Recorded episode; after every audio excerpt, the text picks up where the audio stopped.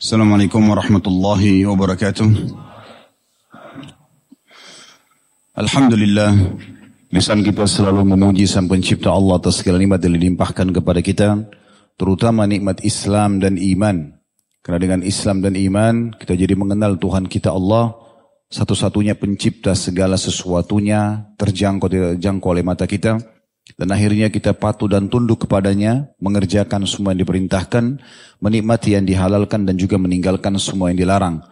Serta juga cukup banyak nikmat yang lain dari kesehatan, kesempatan, pasangan hidup, keturunan, makanan, minuman, air, api dan segala macam yang tidak akan terhingga nikmat-nikmat tersebut dan Allah Subhanahu wa taala mengatakan wa in ta'uddu ni'matallahi la tuhsuha.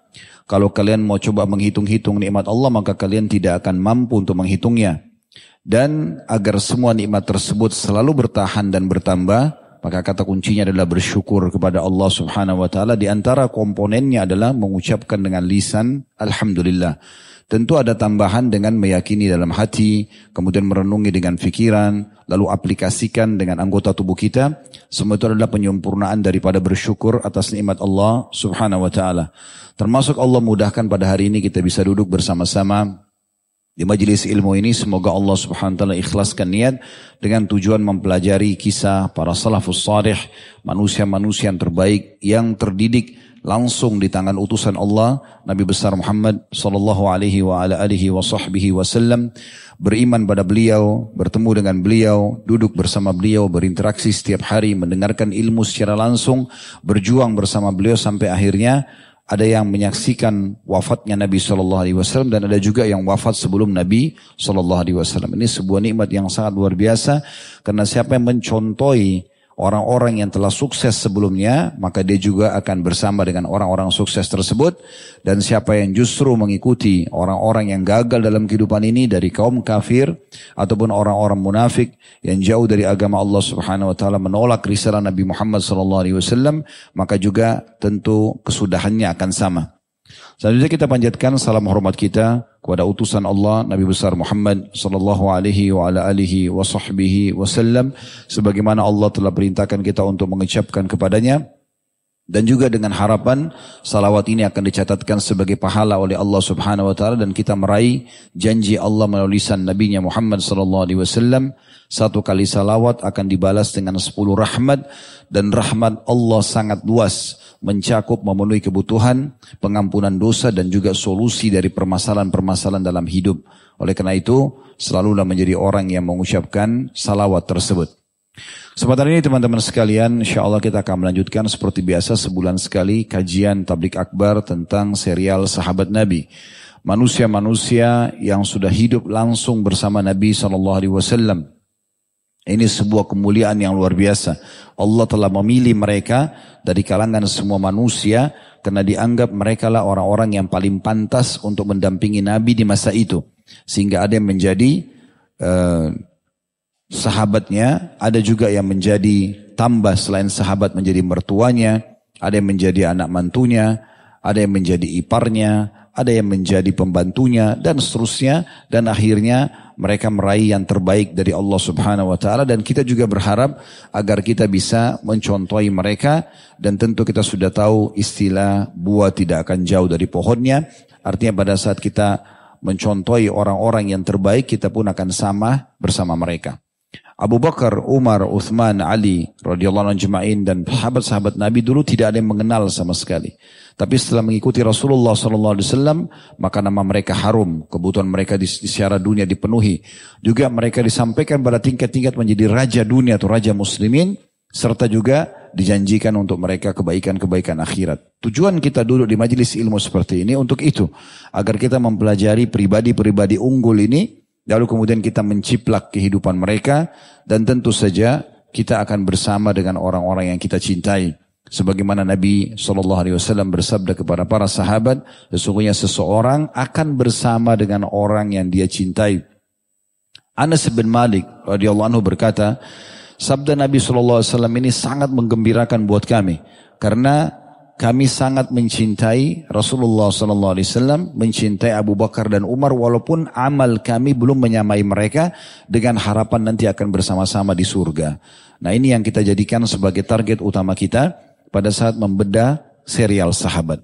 Tentu karena ini tablik akbar teman-teman sekalian yang biasa itu ikut sudah tidak asing lagi. Kita bukan seperti pengajian biasa yang cuma 50 menit satu jam. Ini akan memakan waktu dua jam atau bahkan lebih. Dengan e, membahas seluruh yang berhubungan dengan sahabat ini. Baik nama beliau, nasab, pasangan hidupnya, keturunannya. Kemudian juga kita akan membedah lebih jauh tentang bagaimana beliau masuk Islam. Kemudian bagaimana awal-awal Islam, perjuangannya bersama Nabi SAW, keutamaannya dalam Islam, wasiat-wasiatnya kalaupun ada sampai wafatnya itu bagian pertama dari tabligh akbar kita kemudian kita akan masuk bagian kedua mengambil pelajaran atau ad-durus wal ibar dari kehidupan manusia terbaik yang sedang kita bahas nanti insya Allah. Kemudian setelah itu kita baru tutup dengan pelajaran-pelajaran penting yang bisa kita ambil. Baik kita akan mulai insya Allah pada siang ini. Semoga Allah SWT ikhlaskan niat kita membahas sahabat yang mulia Abu Darda radhiyallahu anhu. Sahabat ini bernama Waimir bin Amir, ya, Waimir bin Amir bin Malik. Waimir bin Amir bin Malik bin Zaid bin Qais bin Umayyah. Tentu nasabnya masih panjang ya, tapi saya pilih kurang lebih lima nama atau enam nama. Umay, Uwaimir nama beliau, julukannya Abu Darda. Ya. Karena ada anak namanya Darda, anak beliau. Ya. Waimir bin Amir bin Malik bin Zaid bin Qais bin Umayyah al-Khazraji. Karena beliau dari suku Khazraj. Saya pernah jelaskan dan saya ingatkan kembali di Madinah ada dua suku Arab asli penduduk Madinah, Aus dan Khazraj. Dua-duanya setelah masuk Islam di tangan Musab bin Umair radhiyallahu anhu dan akhirnya menjadi penolong agama Islam ini dan menerima Nabi SAW dan para muhajirin di kota Madinah maka diberikan julukan dengan Ansar. Jadi beliau adalah dari suku Al-Khazraj.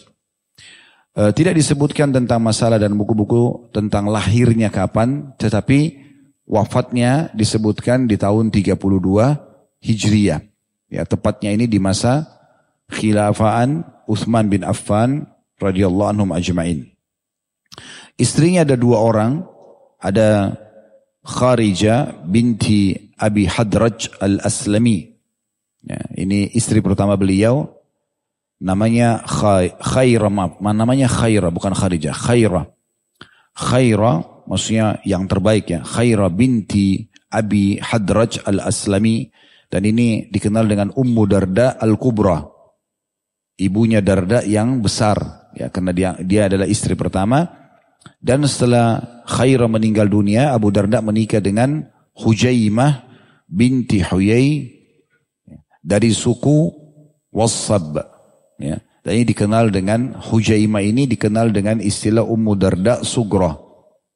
Ummu Darda yang kecil. Karena ini istri beliau yang kedua dan menemani Abu Darda sampai wafat. Beliau dikaruniai dua orang anak, ada Darda dan ada juga Bilal. Ya, maka sering yang sering masyhur disebutkan Abu Darda. Ya. Istrinya juga dipanggil Ummu Darda saking masyhurnya dan ada anak lain namanya Bilal. Ibunya bernama tentu ayahnya tadi sudah disebutkan dalam nasabnya. Kalau ayahnya karena dia namanya Waimir bin Amir berarti nama ayahnya adalah Amir. Nama ibunya Mahabba binti Waqid bin bin Amir. Ini nama ibunya Mahabba binti Waqid bin Amir. Beliau kurang lebih meriwayatkan 179 hadis dari Nabi alaihi salatu wassalam dan beliau menyaksikan semua peperangan Nabi Shallallahu Alaihi Wasallam dimulai dari Uhud sampai Tabuk. Beliau tidak hadir di perang Badr karena beliau belum masuk Islam pada saat itu. Masuk Islamnya justru di lepas perang Badr. Jadi beliau sedikit terlambat masuk Islam dan kita akan ceritakan nanti bagaimana prosesi beliau masuk Islam. Dan Nabi SAW setelah beliau masuk Islam mempersaudarakan antara Abu Darda dengan Salman Al-Farisi radhiyallahu anhum ajma'in. Dan uh, dia menjadi hakim ya, atau menjadi gubernur kalau kita sekarang ya di wilayah negeri Syam itu dari masa Umar kemudian dari berlanjut sampai masa Uthman bin Affan radhiyallahu anhu ajma'in dan beliau dikenal dengan hakim yang bijak dan uh, bijaksana serta juga dia adalah ulamanya Palestina. Karena memang beliau tinggal di sana. Nabi SAW memberikan julukan kepada manusia terbaik ini dengan Hakimul Ummah atau orang bijaksananya umat ini. Nah ini kurang lebih uh, nama dan nasab beliau. Awal beliau masuk Islam, uh, kisahnya adalah beliau berteman dekat dengan seorang sahabat yang lain namanya Abdullah bin Rawaha radhiyallahu anhu dan Abdullah bin Rawaha ini lebih dulu masuk Islam. Dan berapa kali dia mengajak Abu Darda masuk Islam tapi Abu Darda masih nolak. Ya, karena Abdullah bin Rawaha masuk Islam dari awal-awal Hijriah. Setelah itu malam demi malam berlalu Abu Darda tetap berkutuk, ber, bersikuku dengan penyembahan berhalanya. Namun setiap hari, setiap ada kesempatan Abdullah bin Rawaha selalu nasihatin, selalu ingatkan.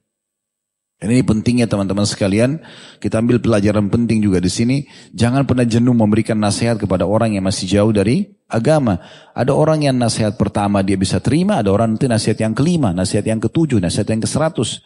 Bahkan kadang-kadang kita dalam majelis ilmu, ada hadis yang sering kita dengar, mungkin belum kita amalkan. Namun kita amalkan setelah sekian kali kita dengarkan tentang sholat duha, tentang sholat malam, tentang zikir. Jadi jangan jenuh. Ternyata Abdullah bin Rawah radhiyallahu anhu karena terus saja berusaha ya untuk menasehati, memberikan masukan sampai akhirnya satu waktu dia melakukan sebuah eh, tanda kutip di sini makar ya, tapi bukan makar negatif. Abdullah bin Rawaha sepakat dengan Muhammad bin Maslama, dua-dua sahabat Nabi radhiyallahu anhu untuk mendatangi rumah Abu Darda di saat Abu Darda lagi tidak ada. Kemudian itu disebutkan kalau teman-teman pegang bukunya kisah ini disebutkan di halaman 335 ya. Jadi bagaimana pada saat satu waktu Abu Darda lagi pergi ke kiosnya karena dia seorang pedagang. Kemudian dia pulang ke rumah dia temukan ternyata berhala atau Tuhan yang dia sembah itu sudah pecah. Hancur semuanya. Maka dia pun akhirnya atau terpatah ya di sini dikatakan dipatah berhala tersebut rusak. Kemudian dia pulang lalu dia mengumpulkan kembali puing-puing retakan itu. Karena dari batu maka dikumpulkan kembali sama dia. Kemudian dia berkata kepada Tuhannya sendiri yang melakukan menghancurkan patung itu dua sahabat tadi. Ya Abdullah bin Rawaha dengan Muhammad bin Maslama radhiyallahu ajma'in. Maka Abdullah Abu Darda berkata pada Tuhannya itu, patungnya pada saat itu, celakalah kamu. Kenapa engkau tidak bisa membela diri? Tidakkah engkau dapat melindungi dirimu sendiri? Kemudian Ummu Darda waktu itu belum juga masuk Islam, istrinya berkata, andai kata ia bermanfaat atau bisa memberikan manfaat, pasti dia akan membela dirinya apalagi membela orang lain. Sudah barang tentu kalau dia bisa bantu, dia bisa bela dirinya, maka dia bisa bela orang lain. Kalau tidak, maka tidak ada manfaatnya. Nah karena sering didakwai tentang Islam sebelumnya dan dia sudah punya informasi. Di antara penjelasan Abdullah bin Rawah adalah tentang apa yang kamu sembah ini berhala. Benda mati, kamu sendiri yang ukir, kamu sendiri yang namai, kamu sendiri yang perbaikin kalau rusak. Kenapa disembah? Rupanya dia sudah tangkap itu, cuman dia belum tersentuh untuk masuk Islam. Di saat ini, setelah dia lihat Tuhannya itu hancur lebur. Dan kita sudah tahu kalau batu hancur, bagaimanapun mau ditempel kembali tetap ada retak-retakan gitu kan. Jadi sudah tidak layak, seperti tidak pantas untuk dipajang lagi. Maka dia pun berkata kepada istrinya, Ummu Darda, siapkanlah air di tempat mandi, lalu dia mandi, kemudian dia mengenakan baju terbaiknya, kemudian dia pun pergi menghadap kepada Nabi Sallallahu Alaihi Wasallam. Karena memang ini dia sudah dengar semua nih tentang Islam, dia sudah tahu berarti ini yang dibahas oleh sahabat dia Abdullah bin Rawaha. Maka dia ingin masuk Islam dan salah satu yang disunnahkan kalau orang masuk Islam adalah mandi terlebih dahulu, kemudian dia masuk Islam. Ya, walaupun orang juga bisa lakukan setelah syahadat kalau dia belum sempat ya. Kemudian Abdullah bin Rawaha sedang duduk bersama Nabi SAW lalu beliau berkata kepada Nabi ya Rasulullah sepertinya Abu Darda sedang mencari kami. Ya. Dia pasti mau marah nih. Karena pasti dia tahu yang pecahin Tuhannya ya saya gitu. Maka Nabi SAW mengucapkan kata-kata yang terukir selalu saja dalam setiap menyebahas kisah beliau. Bagaimana masuk Islamnya Abu Darda itu langsung informasi wahyu dari langit. Kata Nabi SAW, Inna ma ja'a yuslim. Enggak, dia bukan cari kamu hai Abdullah. Tapi dia datang justru karena ingin masuk Islam. Inna Rabbi wa'adani bi Abi Darda an yuslim.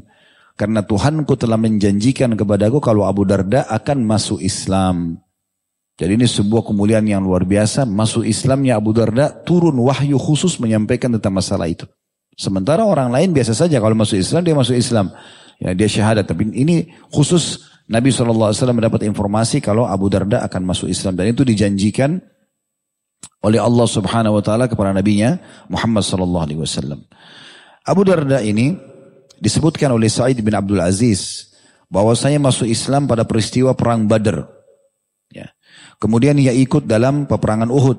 Lalu pada saat itu Rasulullah SAW melibatkan dia di perang Uhud untuk mengusir musuh-musuh dan dia berhasil melakukannya. Dan Nabi Shallallahu Alaihi Wasallam memberikan julukan dia sebaik-baik penunggang kuda.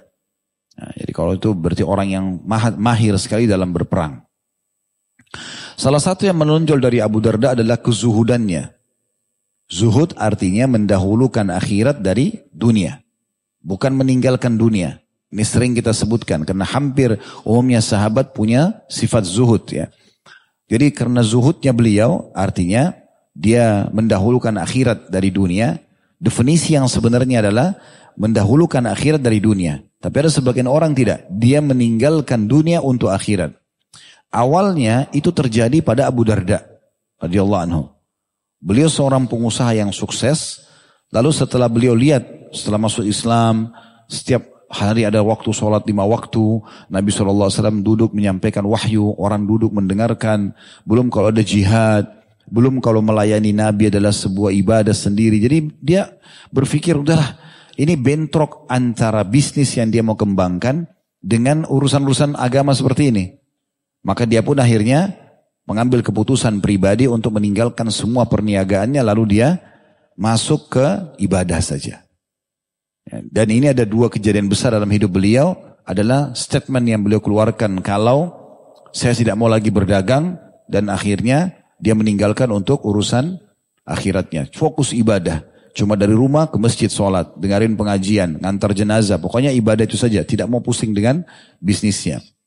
Nanti akan kita jelaskan ini. poin yang pertama. Poin yang kedua adalah kisah yang masyhur pada saat beliau tidak mau lagi kumpul dengan istrinya Ummu Darda. Kisah yang masyur nanti kita ingatkan kembali kan. Bagaimana Ummu Darda sudah tidak mau lagi dandan. Kemudian dilihat oleh Salman Al-Farisi. Nanti kan kita jelaskan sebentar insya Allah. Imam Az-Zahabi rahimahullah menanggapi tentang keputusan Abu Darda ini. Tentu bukan menyalahkan, bukan. Tetapi memang keputusan Abu Darda ini diluruskan oleh Nabi Shallallahu Alaihi Wasallam sehingga sekaligus juga kita meluruskan tentang makna definisi zuhud yang disalahfahami oleh sebagian orang. Karena sebagian orang mengatakan zuhud adalah meninggalkan dunia untuk akhirat. Jadi kalau mau zuhud, mau, mendap mau dapat julukan ini, ya mau mendapatkan pahala kezuhudan, seperti Nabi SAW mengatakan zuhudlah di dunia, maka engkau akan mendapatkan cinta Tuhanmu, gitu kan? Zuhudlah apa yang di tangan manusia, maka engkau akan mendapatkan cintanya manusia. Begitu sabda Nabi SAW. Tapi di sini kalau orang meninggalkan dunia sama sekali, akhirnya dia pakai baju yang kotor, dia pakai sendal yang compang camping, dia tidak mau bekerja, ya Ya, selalu duduk di masjid aja tidak pernah mau beraktivitas, tidak mau interaksi sama orang. Ada sebagian orang karena ingin menyelamatkan kezuhudan yang dia fahami secara salah, dia pergi ke gunung, tinggal sendirian gitu kan, sampai dia meninggal dunia karena takutnya berbuat dosa. Nah ini poin yang diluruskan gitu. Ternyata tidak seperti itu. Karena dunia ini memang kita laluin. Bahkan kata Nabi SAW dalam hadis yang sahih, orang yang berinteraksi ya, dengan manusia dan melalui suka duka dengan mereka, itu lebih afdal daripada orang yang menyendiri dan tidak berinteraksi sama mereka. Jadi gangguan-gangguan orang pun kayak orang fitnah, orang giba, ya ataupun ada mungkin di, orang diganggu secara fisik itu ada nilai pahala sendiri. Dan itu lebih afdal orang mukmin yang berbaur seperti itu dibandingkan dia menyendiri di gua, di gunung misalnya ya. Karena ingin misalnya dia sendirian, zuhud. Kecuali memang sedang terjadi hal-hal malapetaka ya fitnah yang besar sehingga dia menyendiri itu beda. Tapi kalau kayak kita sekarang tidak ada urusannya dengan masalah itu. Oleh karena itu Imam Al-Zabi rahimahullah mengatakan, menurutku itu disebutkan di halaman 337 ya, lebih utama dalam menggabungkan antara kedua hal tersebut bersama jihad. Berniaga tetap, ya. berdagang tetap, bekerja, cari rezeki, karena ini juga ibadah. Sekaligus juga kalau ada jihad, dia berjihad. Dan yang dikatakan ini adalah jalan sekelompok salaf. Ya, maksudnya ini adalah pilihan para kaum salaf ya. Tidak diragukan lagi bahwa tabiat manusia berbeda-beda dalam hal itu. Maksudnya ada manusia memang yang bisa membagi waktu, ada juga manusia mungkin lebih kurang daripada itu. Kemudian beliau mengatakan, sebagian mereka mampu untuk menggabungkannya dan harusnya ini menjadi contoh seperti Abu Bakar As-Siddiq, Abdurrahman ibn Auf radhiyallahu anhum ajma'in dan juga dari kalangan tabi'in Abdullah bin Mubarak rahimahullah. Seorang ulama tabi'in yang masyhur dengan kekayaannya dan juga kepintarannya. Namun sebagian lainnya tidak mampu lalu membatasi diri dengan ibadah saja dan sebagian lainnya mampu pada permulaannya kemudian tidak mampu melanjutkannya atau sebaliknya. Semua itu dapat terjadi akan tetapi haruslah diperhatikan untuk memberikan hak hak istri dan keluarga yang harus dinafkahi. Artinya Imam Madzhabi menyebutkan ada levelnya nih. Ada orang yang paling bagus dan itu yang harus jadikan target setiap muslim. Dia menggabungkan dunia sama akhiratnya. Bagaimana dia maksimal di dunia, punya sumber pendapatan, punya nama yang harum, punya uh, jabatan yang baik misalnya, yang baik, tidak ada penghalangan agama dengan urusan akhiratnya, tidak pernah ketinggalan urusan ibadahnya kepada Allah SWT. Ini yang terbaik. Seperti Abu Bakar sama Abdurrahman tadi yang disebutkan oleh beliau radhiyallahu anhu Kemudian yang kedua adalah tentang masalah ada orang yang mungkin bisa menggabungkan ya, tetapi dia tidak bisa kuat di antara dua-duanya. Misalnya ibadahnya kurang, Eh, pendapatannya juga kurang. Tapi ini juga masih oke, okay, gitu kan. Ada juga orang yang dibawanya lagi, dia tidak bisa urusan dunia karena dia hanya bisa fokus kepada urusan akhirat. Ini juga terjadi gitu. Tapi dalam bahasan ini yang terbaik adalah yang pertama. Yang terbaik adalah yang pertama. Dan semua orang memiliki waktu yang sama 24 jam. Harusnya semuanya bisa melakukan hal tersebut. Abu Darda ini, kejadian yang keduanya, kejadian yang pertama tadi statement itu. Kejadian kedua adalah karena cintanya sama ibadah, senang sekali dulu di masjid aja. Pokoknya ibadah aja, apa yang sedang dibedakan ibadah. Dan dia tidak memandang ini untuk duduk sama istri, ngobrol, ya, maaf bermesraan misalnya, atau dengan anak-anak, ya, itu nggak penting. Yang lebih penting yang lain, sehingga dia betul-betul meninggalkan istrinya di awal-awal dia menerapkan kezuhudan dalam hidupnya ini. Nah, itu kisah yang masyhur ya yang sudah tidak asing lagi riwayat-riwayat yang sahih diriwayatkan Bukhari ya. dan beberapa juga ulama hadis yang lain disebutkan bahwasanya Abu Darda menyibukkan diri dengan ibadah hingga ia melupakan bagian dirinya dari setiap kesenangan dunia. Melupakan hak istrinya dalam kurung Ummu Darda. Nabi SAW telah mempersaudarakan antara Salman Al-Farisi dengan Abu Darda radhiyallahu anhu suatu ketika Salman datang mengunjunginya dan ia mendapati Ummu Darda dalam keadaan lusuh maka Salman berkata kepada Ummu Darda, ada apa denganmu? Maksudnya seakan-akan, bukankah kamu tahu kalau di dalam Islam perempuan harus dandan depan suaminya, harus e, menarik sehingga suaminya selalu datang dan merasa terpenuhi kebutuhan biologisnya. Maka kata Ummu Darda, sungguhnya saudaramu Abu Darda tidak lagi membutuhkan dunia. Ia menghabiskan malam harinya untuk sholat. Jadi Abu Darda itu mulai dari Ba'dia Isya, pulang ke rumahnya, tidak pakai tidur, langsung sholat malam sampai subuh.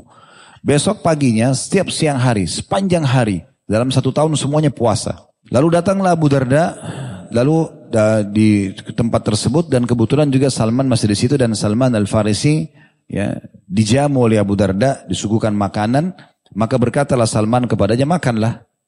Makan bersama kata Abu Darda, aku sedang puasa.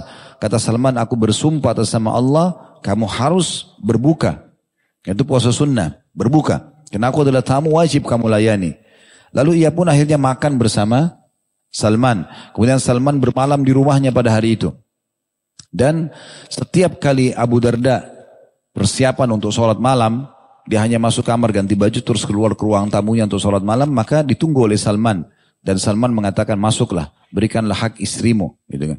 Kemudian dia keluar lagi, ditegur lagi, begitu terus. Sampai tertinggal sepertiga malam, barulah Salman mengatakan kepada Abu Darda, sekarang kalau ingin sholat, sholatlah. Dalam riwayat ini disebutkan mereka sholat berdua sampai menjelang subuh baru sama-sama ke masjid. Nah pada saat selesai sholat malam sebelum ke masjid sholat subuh, Salman menitip pesan. Karena memang Salman ini lebih lebih berilmu daripada Abu Darda. ya. Bahkan Salman Al-Farisi diberikan julukan ulamanya juga para sahabat. ya. Yang beliau memang sangat berilmu. Dia mengatakan, Inna li jasadika alaika haqqa. Ketahuilah wahai Abu Darda, jasadmu itu punya hak. Harus kamu istirahat juga. Penting jangan berlebihan. ya. Wali rabbika 'alaika haqqa. Tuhanmu juga punya hak. Ada saatnya kamu sholat. Ada saatnya kamu berikan hak Tuhanmu. Wali ahlika 'alaika haqqa. Dan istrimu juga dan keluargamu juga punya hak. Sum wa aftir. Kalau kau ingin puasa pun, puasa sehari, buka puasa sehari. Saya puasa Daud ya. Wasalli wa'ti ahlak. Salat tapi juga gaulilah istrimu. Saya datang berkumpul dengannya. Wa'ati kulladhi haqqin haqqa. Dan berikanlah semua haknya. Setelah menyampaikan ini, ya, Abu Darda selepas salat subuh ya, bertemu dengan Nabi Shallallahu Alaihi Wasallam mendekati beliau dan menyampaikan apa yang telah Salman lakukan, gitu kan? Seakan-akan Abu Darda ini terganggu dengan keputusan Salman. Masa saya lagi puasa disuruh buka puasa, gitu kan? Masa saya lagi istirahat mau sholat malam disuruh istirahat temani istri saya bagi Abu Darda nggak penting itu. Gitu kan? Maka ternyata Nabi Wasallam mengatakan di penutupan hadis ya Abu Darda Inna li jasadika alaika haqqa mithla ma qala laka Salman. Wahai Abu Darda, sesungguhnya memang jasadmu memiliki hak, ya. Oleh karena itu benar apa yang atau seperti yang diucapkan Salman kepadamu. Di sini Nabi SAW tidak ulangi lagi Tuhan mempunyai hak, orang punya hak, tapi memang ya Nabi SAW membenarkan sikap atau penyampaian daripada Salman Al Farisi. Nah setelah itu tentu saja Abu Darda mulai mengubah sikap beliau, tidak berlanjut dengan sikap yang awal, sudah mulai memberikan hak istrinya, sudah mulai membagi waktunya, akhirnya hidup menjadi netral tentunya. ya. Karena dalam Islam kita tidak diperintahkan untuk memaksakan diri, ya akhirnya meninggalkan apa pun yang berhubungan dengan kebutuhan dunia ini. Padahal kita boleh pakai pakaian yang bagus, kita boleh punya kendaraan yang bagus, kita boleh makan uh, yang nikmat, minuman yang nikmat, kita boleh ya berinteraksi dengan orang-orang. Selama itu halal, maka boleh dinikmati. Bahkan kalau diniatkan itu karena menikmati apa yang Allah halalkan, maka itu adalah bagian daripada agama kita. Pernah Nabi SAW melihat ada seorang sahabat sedikit berantakan penampilannya. Lalu Nabi SAW tanya, apa kau punya harta? Orang ini mengatakan ada. Saya punya kuda, saya punya unta, saya punya domba. Nah pada saat itu itu hewan-hewan ternak ini nilai daripada kekayaan seseorang. Maka Nabi SAW mengatakan, kalau begitu mana kamu dari bekas nikmatnya Allah padamu? Saya kenapa berantakan begini? Kalau kau punya harta nikmat. Kemudian beliau juga bersabda dalam sabda yang lain, Inna Allah yuhibbu an yara athara ni'amihi ala abdi. Allah sangat suka melihat bekas nikmatnya pada hambanya. Jadi kalau makin dekat sama Allah harusnya makin bersih, makin bagus bajunya, makin benar makanannya karena kita disuruh yang halal dan tayyib. Tayyib artinya berkualitas. Ayam saja halal asalnya. Tapi kalau jadi bangkai, dia halal tapi sudah tidak toyib, nggak boleh dimakan. Ya, sudah rusak misalnya, nggak boleh dimakan. Jadi memang kita betul-betul itu bersih makanannya gitu kan, juga berkualitas. Gitu. Begitu juga dengan pergaulannya, dengan pernikahan halal, pendidikannya, pendapatannya dan segala macam memang ditata sehingga kehidupan seorang muslim semuanya sempurna dunia dan sempurna akhirat. Itu yang dicontohkan oleh Nabi alaihi salatu wassalam. Ya. Yang penting teman-teman sekalian, la ifrat wa la tafrid. Jangan berlebihan, jangan juga terlalu kurang. Kita berada di antara keduanya gitu kan. Ini poin yang penting. Misalnya kita bukan juga berlebihan sekarang, oh kan Ustadz bilang boleh pakai baju bagus. Kalau gitu setiap hari saya beli baju baru. Gak, itu juga berlebihan. Ada baju masih bisa dipakai, pakai. Tapi apakah boleh saya beli baju lagi setelahnya? Boleh saja. Gitu kan. Ini contohnya gitu kan. Juga makan, oh makan kan halal. Oh kalau gitu makan aja 10 piring. Ya nggak mungkin, gitu kan? Walaupun halal, tapi secukupnya, gitu kan? Seperti itu kurang lebih dan seterusnya bisa ditarik dalam semua ya eh, kehidupan kita atau sering kehidupan kita. Kemudian situ ada dinukil tentang karamnya beliau, maksudnya kedermawanan beliau. Selain zuhud, beliau juga punya kedermawanan. Ini masih kita baca tentang kisah beliau ya. Ini sesi pertama dalam tablik akbar. Nanti kita akan masuk ke pelajaran yang eh, manakib beliau, keutamaan beliau, kemudian baru kita masuk ke durus wal ibarnya. Disebutkan dari riwayat Muhammad bin Ka'ab beliau berkata ada sejumlah orang singgah di rumah Abu Darda. Lalu pada saat itu sangat dingin. Abu Darda pun mengirim kepada mereka makanan yang hangat dan beliau tidak mengirimkan selimut dikatakan dalam kisah itu. Maka sebagian orang berkata, ia mengirimkan kepada kita makanan, ini bertamu di rumahnya, tapi tidak mengirimkan kepada kita selimut, sementara ini sangat dingin. Lalu akhirnya mereka pun berbicara kepada Abu Darda. Lalu Abu Darda mengucapkan kata-kata kami mempunyai rumah dan kami akan pindah di sana. Kami telah serahkan kasur dan selimut kami atau kami sudah antarkan kasur dan selimut kami ke sana. Kami ya, andai kata uh, andai kata engkau temukan sesuatu darinya di sini maka tentu kami akan kirim kepada kalian atau kepadamu. Di hadapan kami dari rintangan yang sulit. Orang yang melintasinya dengan membawa beban ringan lebih baik daripada yang membawa beban yang berat. Apakah kamu mengerti apa yang aku katakan? Orang itu mengatakan iya. Maksudnya adalah e, di sini yang kita ambil bagian daripada kedermawanan beliau. Pada malam itu ada tamu yang datang di musim dingin, maka beliau menghidangkan makanan yang terbaik beliau miliki, tapi beliau memang tidak sediakan selimut. Lalu beliau jelaskan, sebabnya adalah karena kami baru beli rumah, ada rumah, kami mau pindah. Semua sudah kami pindahkan sana karena kalian bertamu tiba-tiba, maka akhirnya kami tidak bisa memberikan ya selimut tersebut. Kemudian beliau mengatakan, kalau seandainya ada di sini maka engkau tidak akan terlambat untuk mendapatkannya. Apakah kamu sudah faham ini maksudnya? Maka orang itu mengatakan iya.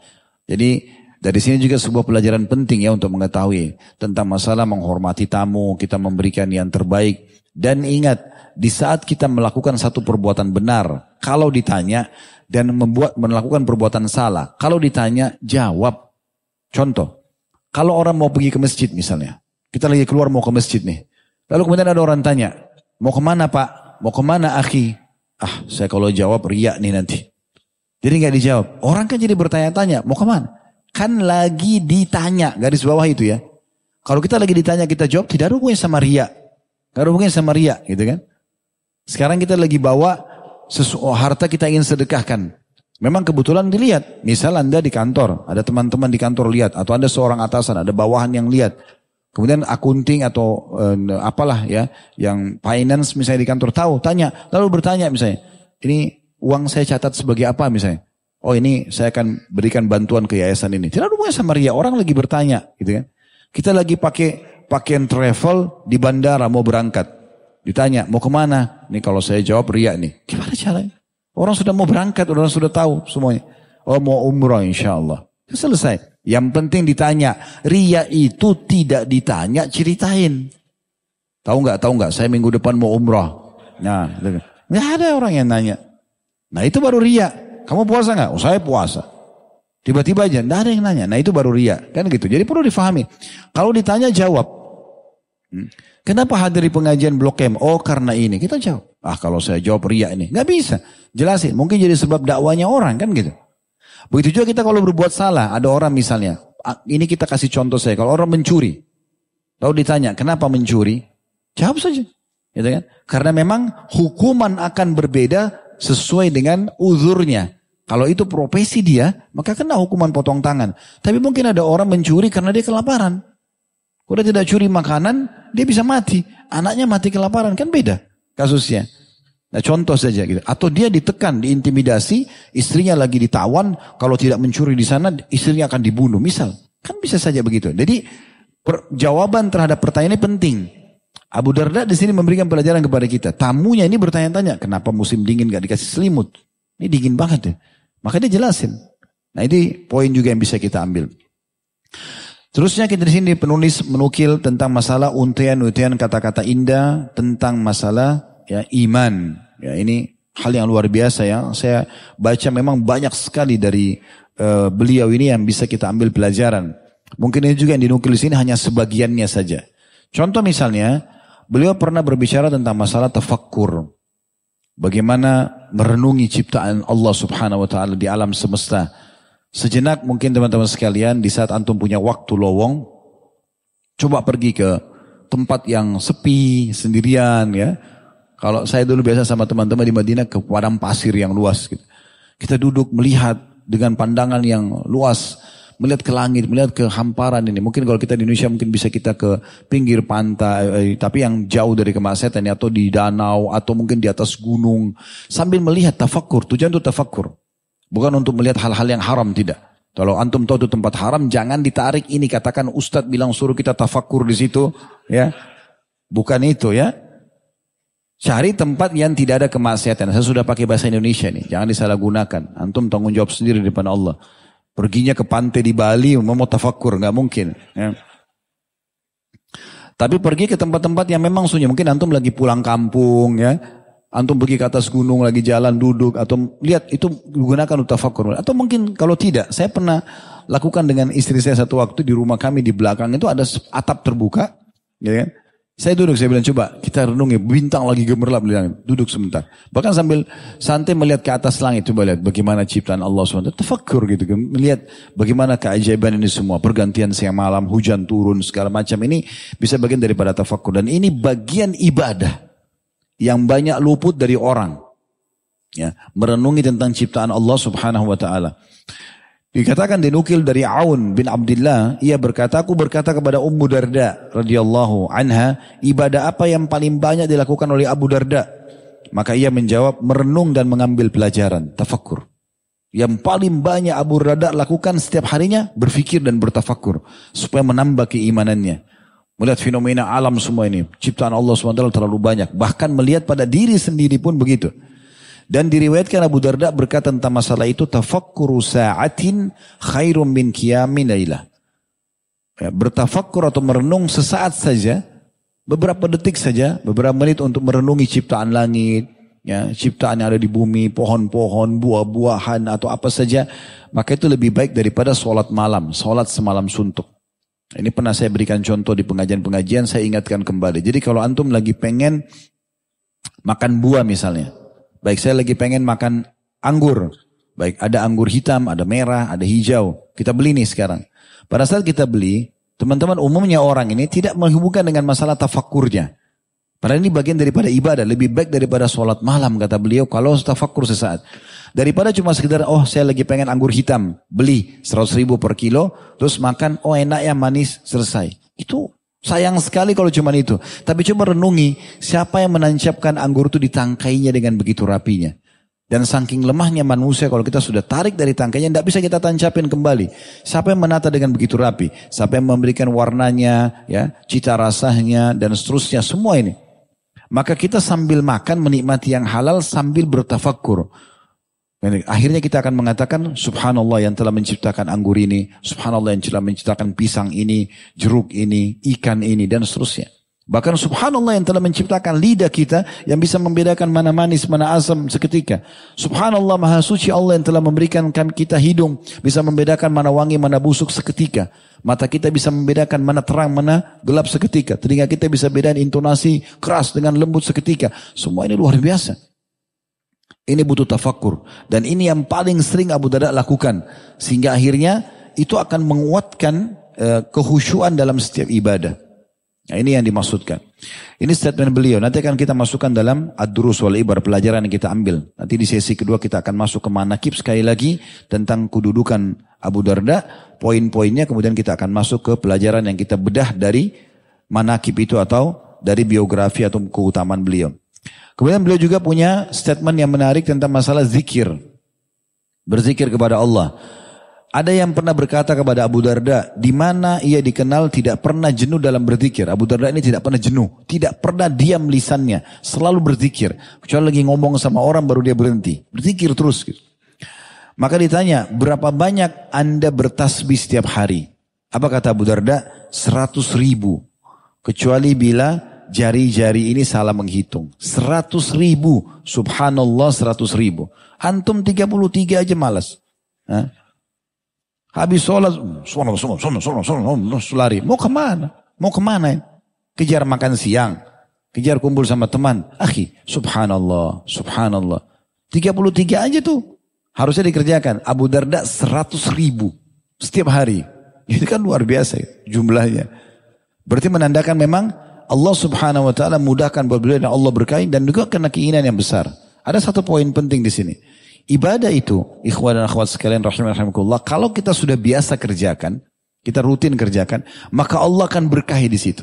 Contoh misal, kalau kita bangun sholat malam baru pertama kali kita kerjakan. Maka rasanya agak berat. Kita sholat dua rakaat, berat. Atau anggaplah kita sholat delapan rakaat, masih terasa berat. Padahal kita sudah baca surah-surah pendek misalnya. Tapi coba kalau kita ikhlaskan ini dan kita rutinkan, sudah seminggu berjalan, sebulan berjalan, itu akan kita rasa ringan. Allah berikan keberkahan, nanti rasanya kayaknya surah ini terlalu pendek, kita pindah ke surah yang setelahnya. Allah berikan keberkahan. Oh tadi kayaknya e, berdirinya itu cukup pendek, sekarang cukup panjang. Wais Al-Qarni, rahimahullah seorang ulama tabi'in masyhur, sampai kata Nabi SAW dia adalah afdal tabi'in, itu saking rutinnya setiap malam sholat malam dan dia nikmati sampai dia mengatakan malam ini adalah malam ruku, maka semalam suntuk dia ruku, paling banyak rukunya, maksudnya paling lama rukunya. Ruku yang lama sambil bertasbih terus kepada Allah dan besoknya dia mengatakan malam ini adalah malam sujud. Beliau lamakan sujudnya. Jadi memang ada keberkahan yang Allah berikan. Orang yang belum terbiasa baca Quran, berat bagi dia baca 10 ayat. Tapi orang kalau sudah rutin membaca, mungkin satu juz atau tiga juz atau lima juz jadi ringan buat dia. Bahkan ada orang yang bisa membaca 10 juz sehari, tiap tiga hari khatam misalnya. Kenapa begitu? Karena Allah berikan keberkahan. Dan keberkahan akan datang dengan dua syarat. Keikhlasan dan rutinitas kita mengerjakan.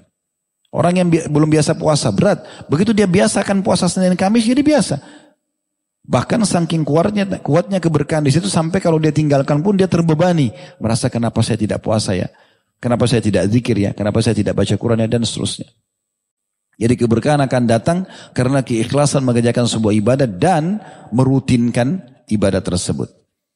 Kemudian juga beliau punya poin yang lain, nasihat eh, wasiat beliau agar seseorang itu ya, Eh, membina dirinya sendiri. Bagaimana dia memulai dengan dirinya baru kemudian orang lain. Itu di halaman 340 disebutkan semua ini. Cuman saya bagi ya. Bagi teman-teman yang pegang bukunya di paragraf pertama bisa ditulis di sebelahnya. Angka satu itu tafakur. Beliau bicara tentang tafakur. Paragraf kedua itu bicara tentang zikir. Yang tadi beliau zikir sampai 100 ribu. Di paragraf ketiga itu beliau bicara tentang Pembangunan pribadi, bagaimana seseorang itu membangun pribadinya untuk menjadi orang yang lebih baik di tengah-tengah masyarakat. Ia juga pernah di, uh, ia pernah berkata, seseorang belum menjadi orang yang fakih dengan sebenar-benarnya, orang yang pintar dalam agama hingga ia marah kepada manusia semata-mata karena Allah Subhanahu wa taala. Dianggap orang itu alim, orang itu fakih, orang yang pintar beragama kalau dia menegur orang lain karena Allah. Bukan karena ria, bukan karena merasa lebih pintar, enggak. Dan juga kemudian ia merujuk kepada dirinya sendiri lalu menjadi lebih marah lagi terhadapnya.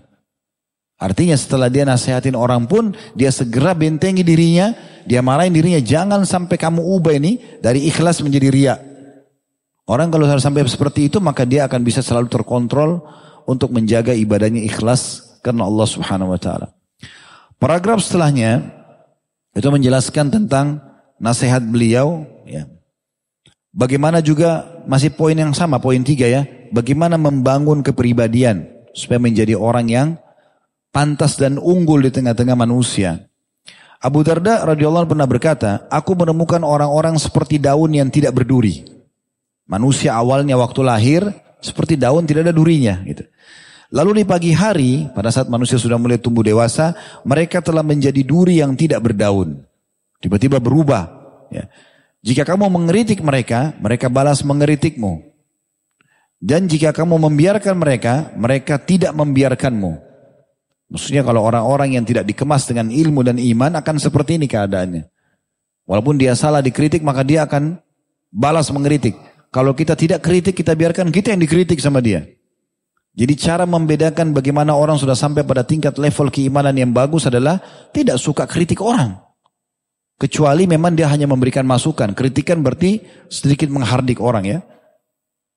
Dan biasanya dia pun kalau dikritik oleh orang lain dia diam aja. Dia tidak perlu sampai membalas itu. ya.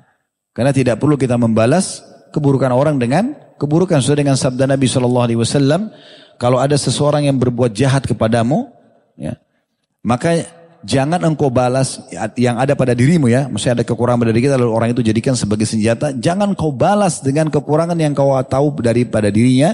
Karena dan e, biarkanlah dia akan menghadapi akibat dari perbuatannya. Jadi memang seperti itu ajaran Nabi alaihissalatu wassalam. Maka orang-orang di sekitar Abu Darda berkata, kalau begitu apa yang dapat kita berbuat? Lalu ia berkata, pinjamkan kepada mereka sebagian kehormatanmu. Artinya biar mereka hina kamu, jangan balas. Gitu kan? untuk menghadapi hari di mana kau akan membutuhkannya. Nanti kau akan dapat itu balasannya di akhirat. Nah, ini apa pembangunan skill pribadi tapi secara keimanan ya. Bagaimana bermuamalah dengan manusia. Karena manusia itu berbeda-beda. Tapi umumnya kalau mereka belum dikemas dengan iman dan amal saleh, ya dengan ilmu syari yang benar, maka mereka masih pasti akan selalu mengeritik, selalu mencari kesalahan. Itu cirinya orang-orang yang jauh dari agama itu. Tapi orang yang dekat dengan agama antum temukan tidak akan mengeritik orang, Walaupun memberikan nasihat maka dari belakang, nasihatnya dengan baik, doakan dan seterusnya. Gitu. Jadi memang bukan orang yang sengaja mau tampil, oh ini orang yang suka mengkritik, orang yang dikenal begini dan begitu. Oh ciri orang yang sudah punya beriman tidak akan seperti itu. Kita lihat bagaimana Nabi SAW bermuamalah dengan kaum munafik. Apa yang kurang? Mereka selalu, setiap ada keputusan Nabi SAW, mereka bentrok dengan itu. Nabi perintahkan jihad, ngapain pergi jihad panas-panas? Diprotes. Yang mereka protes Nabi. Apalagi kalau kita cuma seorang dai saja. Diprotes itu biasa saja gitu. Ya. Gak usah merasa, oh ini panas kenapa orang ini protes gak bisa terima. Biarin aja dengan alamnya antum jalan juga. Ya. Nanti Allah subhanahu wa ta'ala akan tentukan mana yang benar dan mana yang Salah dan Allah sudah mengatakan wakul ja'al haq wa zahakal batil. Hak itu pasti akan menang dan batil akan terhilang. Pasti akan terkalahkan dengan sendiri. Tidak usah kita repot-repot habiskan energi buat itu. Ya. Makanya saya heran ada orang itu yang berantem di medsos. Wow, balas-balasan. Untuk apa? Tidak usah dibaca. Komen negatif tidak usah dibaca. Ya. Orang menyerang antum tidak usah ditanggapin. Kalau antum salah, segera istighfar kepada Allah, perbaikin. Allah akan perbaiki keadaan antum di depan manusia. Kalau antum benar, maka Allah akan berikan kemenangan. Lalu untuk apa saya sibukkan diri dengan itu? Benar gak ini? Paham ya? Ini poin penting ini. Ya. Jadi kalau kita salah, kita dikritik oleh orang karena ada kesalahan pada diri kita, langsung istighfar kepada Allah. Berarti ada peringatan Allah melisan orang tersebut. Istighfar, kita perbaikin. Allah akan perbaiki nanti nama baik kita di sana. Allah punya cara, bukan kita. Dan ini kita tidak akan cukup untuk menyelesaikan serangan orang. Gak bisa. Apalagi kalau orang yang sudah hasad. Susah sekali. Karena kita berhujah apa pun tetap kita salah depan mata dia. Kalau sudah hasad itu repot gitu. Ya, nggak mungkin. Susah karena hatinya maunya kita salah, maunya kita jatuh. Cara terbaik gak usah layani. Kalau kita salah, istighfar kepada Allah, mohon agar Allah SWT maafkan itu kesalahan, maka Allah akan perbaiki nanti keadaan kita. Kalau kita benar, biarkan kemenangan pasti akan datang. Allah punya cara memenangkan kita tanpa kita harus banyak mengeluarkan energi. Itu cara sederhana dan ini nasihat yang luar biasa gitu. Di dalam masalah zikir tadi, maaf di poin kedua ada uh, satu hal yang perlu kita garis bawahi juga. Bagi teman-teman yang pegang buku masih di halaman 340, tadi saya bilang di paragraf kedua, uh, yang ada orang yang berkata yang tentang zikir yang 100 ribu, uh, 100 ribu zikir per hari itu, yang saya bilang kasih angka dua, Anda bisa juga kasih di paragraf terakhir, itu angka dua, maksudnya ini keterangan tentang masalah zikir. Ya. Ada seseorang datang kepada Abu Darda radhiyallahu anhu lalu dia berkata, "Berpesanlah kepadaku. Apa nasihat Anda? Apa pesan Anda?" Ia berkata, "Udhkurillah fis sarra'i yadhkurka fid darra'i wa idza dzakarta al-maut faj'al nafsaka ka ahadihim wa idza ashrafta ala syai'in min ad-dunya fanzur ila ma yasir." Ini nasihat luar biasa ini. Beliau mengatakan, ingatlah Allah di saat kamu sedang senang. Justru kalau lagi sehat, lagi kuat, lagi Masya Allah, lagi naik daun. ya Rumah tangganya bahagia, anak-anaknya baik semua, pekerjaannya lagi maju, bisnisnya lagi maju. Ingat Allah di saat itu. Justru saat itu jangan lalai dari sholat. Jangan lagi rekreasi ke puncak, rekreasi ke luar kota, malah tinggalkan sholat, malah telat, malah nggak sholat tahajud. Padahal sudah di hotel bintang 5, udah fasilitas bagus. Kenapa begini nih? Harusnya pada saat lagi senang ingat Allah di situ. Ya, lagi ada makanan yang bagus, pekerjaan yang bagus, selalu bersyukur pada Allah dan berbagi dengan orang lain. Kata beliau, niscaya dia Allah akan mengingat, mengingatmu di saat kamu sedang susah. Ini sesuai dengan hadis Nabi SAW ya. Kenalilah Tuhanmu di saat kau sedang lapang, dia akan kenali kau di saat kau sedang susah. Ya. Jika engkau mengingat orang-orang yang mati, atau melihat orang mati jalan di hadapanmu, maka jadikanlah, bayangkan dirimu seperti salah seorang dari mereka. Bayangkan kamu yang sedang meninggal. Bila dirimu menyaksikan sesuatu dari harta dunia, maka lihatlah bagaimana nanti ia akan berakhir. Ini nasihat ada tiga poin di sini ya tentang masalah bagaimana mengenal Allah, berzikir kepada Allah, ya selalu mengingat Allah di saat kita lapang akan Allah akan bantu kita di saat kita susah. Kemudian yang kedua adalah bagaimana seseorang itu selalu membayangkan dirinya menjadi mayit karena memang kita semua calon mayit ya. Semua kita sedang menuju ke liang lahatnya masing-masing, tinggal tunggu siapa yang mati duluan. Dan begitu ruginya orang-orang yang tidak punya persiapan untuk kematian. Rugi sekali. Ada majelis ilmu tidak pernah hadir, azan dikumandangkan tidak pernah jawab, kesempatan zikir, berdoa, sedekah, semua dilalaikan. Bahkan dia masuk ke ranah yang bisa membawa ke dalam neraka. Pembangkangan, judi, maksiat, segala macam dan tidak taubat. Ini kehancuran yang luar biasa. Maka bayangkan bagaimana kalau orang meninggal dan kita menjadi seperti orang itu. Tentu saja akan jadi pelajaran buat kita ya. Dan wasiat yang ketiga adalah beliau mengatakan kalau seandainya engkau berangan-angan ingin punya sebuah harta dunia dan kau belum mampu membelinya sebenarnya, ingin punya motor, ingin punya mobil, ingin punya kita belum mampu, maka coba bayangkan akhir daripada harta tersebut akan menjadi apa? Contoh misalnya rumah, tadi harta ya, mobil, eh, misalnya tanah, apalah Ke mana akhirnya itu? Di saat orang meninggal akan menjadi milik orang lain kan? Tidak ada kepemilikan abadi di dunia, nggak ada. Antum punya rumah misalnya di Jakarta pun di Menteng, yang paling luas pun di sana misalnya orang yang paling kaya contoh misalnya punya, tetap aja bukan kepemilikan abadi walaupun di akte nama antum. Pas saat antum meninggal selesai. Akan menjadi hak ahli waris, ahli waris juga akan membaginya, pindah nama ke orang lain. Begitu terus dunia. Gak akan ada ujungnya. Kendaraan juga sama, tabungan juga sama. Jabatan antum akan pindah ke orang lain. Ya. Begitu juga semuanya ya. Bahkan pasangan kita bisa menikah lagi pada saat kita meninggal. Anak-anak sibuk dengan aktivitasnya. Kan gitu. Oleh karena itu kalau kita lagi pengen sesuatu dari urusan dunia dan kita belum mampu, ya udah jangan dipaksakan. Dan ketahuilah saja itu semua akan berakhir. Itu semua akan berakhir. Ini nasihat. Kemudian juga ada poin kita bisa kasih angka keempat di situ adalah meninggalkan nasihat beliau tentang meninggalkan maksiat. Ya, itu di paragraf di halaman 341 paragraf yang pertama di situ ya. Abu Darda radhiyallahu anhu menulis surat kepada Maslama bin Mukhlad radhiyallahu anhu majma'in, semoga kesejahteraan selalu bersamamu. Amma ba'd. Amma ba'd itu maksudnya selanjutnya Sesungguhnya bila seorang hamba bermaksiat kepada Allah subhanahu wa ta'ala, maka Allah subhanahu wa ta'ala akan membencinya. Bila dia membencinya, maka dia akan membuat para hambanya pun benci kepadanya. Ini nasihat ringkas, padat. Ya. Semua bentuk cinta orang kepada kita, kemudahan urusan kita karena Allah cinta kepada kita. Kapan urusan kita dan hubungan sama Allah baik, semua akan baik. Kapan ada hambatan sini berarti antum harus muhasabah. Hubungan sama Allah ini ada masalah nih. Itu aja kuncinya. Jadi kalau orang ganggu, ada orang gini, eh, langsung introspeksi sama Allah. Ada salah apa ini? Ya Allah, mohon ampun kalau ini penyebab dari dosa-dosaku. Begitu. Para salafus salih itu, kalau kakinya aja kesentuh batu, langsung innalillahi wa rajiun. Ada masalah apa ini? Istighfar kepada Allah. Bagaimana Allah gambarkan Nabi Daud alaihissalam pada saat Allah uji, dilempar bangkai di depan eh, apa namanya singgasananya. Kemudian dia langsung sujud kepada Allah, tidak mengangkat kepalanya karena dia pikir dia punya dosa. Padahal Allah SWT sedang menguji saja dengan ujian. Disebutkan dalam Al-Quran. Itu juga Nabi SAW kalau mendung datang, beliau gelisah. Mondar mandir sana sini. Sampai Aisyah radhiyallahu anha pernah mengatakannya Rasulullah ada apa ini cuma mendung. Kata Nabi SAW wahai Aisyah apa jaminannya kalau di belakang mendung ini adalah azab. Mungkin bukan hujan. Bukan rahmat. Sampai hujan netes baru Nabi baru Nabi SAW tersenyum. Karena takutnya umat-umat sebelum kita ada yang dihukum dengan mendung yang datang ternyata hukuman yang ada di dalamnya. Begitu khawatirnya terhadap siksaan Allah subhanahu wa ta'ala. Jangan sampai ada salah. Begitu orang. Gitu kan? Ini sebuah pelajaran yang luar biasa. Dan kalau hubungan kita rusak dengan Allah, Allah juga akan rusak hubungan dengan sekitar kita. Manusia akan benci, punya masalah banyak, uh, sumpek, sedih, selesai-selesai.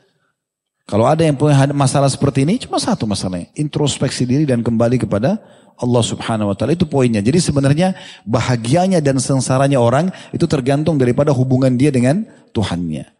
Tidak usah lihat orang di sekitar antum, penyebab-penyebab datangnya permasalahan tidak. Tapi bagaimana Allah menegur kita melalui orang-orang tersebut.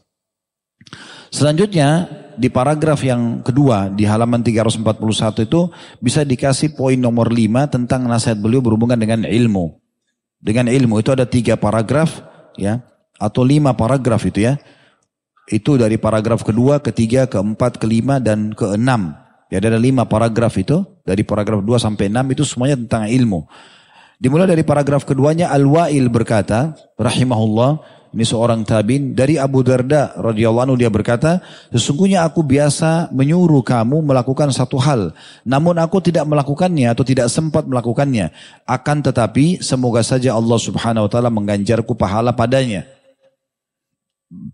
Di sini poin penting tentang masalah orang menyampaikan ilmu.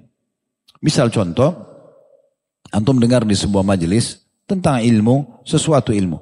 Lalu antum cerita dengan teman-teman di dalam majelis. Sebenarnya ilmu ini mungkin belum kita amalkan. Misal tentang sholat malam. Kita ceritalah sama teman-teman lagi makan siang, lagi makan malam, lagi istirahat di kantor. Lalu kita ngobrol tentang masalah kemarin di pengajian itu ada singgungan tentang sholat malam. Tuh bagus banget tuh gini-gini dan gitu kita cerita. Sebenarnya kita niatnya untuk berbagi sama mereka. Kita belum mengerjakan sholat malam itu, tapi kita bisa dapatkan pahalanya. Pahala akan hilang dari orang yang hanya mau menyampaikan tapi memang tidak niat mau mengamalkan. Itu baru hilang pahalanya. Tapi kalau kita berbagi, gak ada masalah. Contoh yang lain. Boleh nggak seorang dai atau daiyah membahas tentang bab nikah tapi dia belum nikah? Hah? Boleh. Kan gitu. Karena itu bagian daripada agama kan. Boleh nggak seorang dai dan daiyah membahas tentang bab haji dan umroh? Dia belum pergi. Boleh. Tapi memang dia niat untuk melakukannya. Beda kalau orang memang niat tidak mau melakukan. Berarti dia bentrok nanti. Kabura maktan indallah antakulu ma taf'alun. Berat di sisi Allah kalian mengucapkan yang kalian tidak kerjakan kan gitu. Tapi kalau dia niat ingin kerjakan tidak ada masalah. Artinya ilmu boleh kita sampaikan walaupun kita belum amalkan. Tapi niat ingin mengamalkan. Jadi Imam Bukhari rahimahullah menyebutkan bab khusus tentang masalah perlunya ya berilmu sebelum beramal. Nah ini penting maksudnya berilmu dulu dan kita boleh praktekin setelah itu. Dan kita sampaikan juga kepada orang lain. Di paragraf selanjutnya Abu Darda berkata radhiyallahu anhu, "Kenapa aku melihat para ulama kalian pergi meninggal dunia sementara orang-orang bodoh di orang-orang bodoh di kalangan kalian enggan belajar?" Belajarlah sebab ulama dan penuntut ilmu itu adalah dua partner dalam mendapatkan pahala. Ini nasihat lain lagi tentang ilmu. Jadi ini nasihat bagi seluruh umat Islam, terutama generasi mudanya. Ayo belajar, mumpung ada para ulama masih hidup. Karena kalau ulamanya sudah mati, ilmunya bersama dia. Kalau tidak diambil semasa hidupnya, lalu kapan mau diambil nih? Makanya kata Nabi SAW, sesungguhnya Allah tidak mengangkat ilmu agama ini dan Al-Quran ini sekaligus spontanitas. Tapi Allah wafatkan para ulama yang akhirnya pergi bersama mereka ilmu. Ini bahaya kalau dibiarkan ini. Oleh karena itu ulama harus dihadiri majelisnya, dengarkan ceramahnya, dengarkan nasihatnya sebelum mereka wafat. Agar nanti ada regenerasi, akan ada pengganti-penggantinya muncul yang menyampaikan juga agama ini. Nah ini yang beliau nasihatkan. Beliau bilang kepada orang-orang di negeri Syam pada saat beliau jadi gubernur itu ya. Beliau lihat ulamanya satu persatu meninggal. Lalu beliau mengatakan, kenapa saya lihat ulama-ulama kalian mati, sementara kalian masih bodoh agama tidak belajar. Ya, gitu. Itu yang beliau katakan. Sementara ulama itu belajarlah, ya, ambil ilmu dari para ulama sebab ulama dan penuntut ilmu, pengajar dan yang yang belajar adalah dua partner yang sama-sama mendapatkan pahala. Kayak saya isi pengajian sekarang saya dapat pahala, teman-teman hadir juga dapat pahala. Lalu kenapa luput dari kita ini? Kenapa masih ada dai yang tidak mau mengajar? Kenapa masih banyak umat Islam yang tidak mau belajar? Ini jadi aneh. Harusnya selalu belajar ini nasihat beliau. Paragraf yang ketiga di dalam nasihat ilmu ya, kalau di, di halaman 340 ini paragraf yang keempat, tapi ini paragraf ketiga dalam nasihat masalah ilmu. Abu Darda juga pernah berkata, engkau tidak akan menjadi ulama hingga terlebih dahulu menjadi penuntut ilmu. Menghayal orang jadi seorang alim besar, ya sehingga bisa menyebarkan ilmu agama dan panen pahala yang besar, sementara belum pernah belajar dan mau hadir dalam majelis ilmu gitu. Dan engkau tidak akan menjadi penuntut ilmu hingga engkau mengamalkan apa yang engkau ketahui. Kalau sudah tahu ilmunya amalkan, maka dianggap penuntut ilmu yang sejati. Hal yang paling aku takutkan adalah apabila aku dihentikan di hari kiamat untuk dihisab, kemudian dikatakan kepadaku engkau tidak mengerjakan apa yang telah engkau perintahkan. Jadi maksudnya ini nasihat untuk para penuntut ilmu, ya Beliau mengatakan tidak mungkin seorang penuntut ilmu itu menjadi seorang alim, tidak mungkin orang jadi seorang alim tanpa menjadi penuntut ilmu. Penuntut ilmu juga tidak akan berkah dalam menuntut ilmu sampai dia mengamalkan apa yang sudah dia dengarkan. Lalu kemudian beliau mengatakan, dan saya paling khawatir adalah beliau gambarkan para para penuntut ilmu ini. Kalau hari kiamat nanti saya dihadapkan kepada Allah SWT lalu ditanya, kenapa kau tidak amalkan apa yang sudah pernah kau dengarkan? dan pernah kau pelajari. Paragraf yang keempat berhubungan dengan nasihat masalah ilmu. Abu Darda radhiyallahu berkata, celakalah orang yang tidak mengetahui atau berilmu satu kali. Dan celakalah orang yang mengetahui tapi tidak mengamalkan tujuh kali. Maksudnya beliau mengatakan sungguh celaka orang yang tidak belajar. Tapi beliau mengatakan itu satu kali saja. Beliau ulangi tujuh kali dan celaka juga orang yang tahu tapi tidak mau mengamalkan. Mirip dengan nasihat tadi paragraf sebelumnya ya. Jadi antum hadir di majelis ilmu dan lagi belajar, saya sama antum sedang terus kita belajar tentunya. Kita kalau belajar teman-teman sekalian harus sudah niat dari awal ingin meraih ilmu tersebut tanpa harus melihat siapa yang menyampaikan. Yang penting penyampainya benar, kemudian kita setelah dapat ilmunya amalkan. Itu akan datangkan keberkahan. Kalau kita amalkan ilmu itu akan berbekas, ya akan berbekas dan akhirnya juga kita tidak lupa dan kita juga kalau nasihatin kepada orang lain mudah diterima. Kenapa banyak dai teman-teman sekalian tapi tidak semua diterima? Masalahnya dia seorang yang uh, praktek atau seorang praktisi atau bukan. Kalau orang sudah tahu ilmunya tentang sholat malam tapi dia tidak sholat malam, dia cuma menyampaikan saja, maka tentu kurang keberkahannya dibandingkan orang yang sudah praktek lalu dia sampaikan. Sebenarnya dalilnya sama. Mengenanya penyampaian tersebut justru karena dia seorang praktisi. Paragraf yang terakhir di sini tentang masalah ilmu ya. Jadi paragraf yang kelima. Ini paragraf yang keenam dalam buku kita dari halaman ini. Dalam ilmu ini paragraf yang ke, uh, uh, nasihat yang kelima beliau ialah berkata ia berkata radhiyallahu anhu andai kata aku dibuat lupa terhadap satu ayat di mana aku tidak menemukan seorang pun yang mengingatkanku selain seorang laki-laki yang berada di Barkel Gumat pasti aku akan pergi menemuinya. Barkel Gumat ini sebuah wilayah di wilayah Yaman ya. Cukup jauh dari wilayah beliau. Karena waktu itu beliau berada di negeri Syam. Jadi Syam itu di utara Jazirah Arab, Yaman itu di selatan Jazirah Arab. Jadi jauh sekali jaraknya. Tapi beliau bilang, kalau seandainya saya lupa satu ayat Al-Quran, dan saya tidak dapat orang yang bisa mengingatkan dan meluruskan salah itu kecuali di sana, saya akan datangi. Ini nasihat yang luar biasa gitu. Ya. Jangan teman-teman sekalian tidak tahu hukum, diam aja. Belajar, tanya, hadir dalam majelis ilmu. Toh setiap langkah kita pergi ke majelis ilmu seperti ini kan ada pahalanya di sisi Allah Subhanahu wa taala. Selanjutnya di paragraf terakhir di halaman 341 itu kita bisa berikan poin nomor 6 tentang masalah nasihat beliau berhubungan dengan mengingat mati.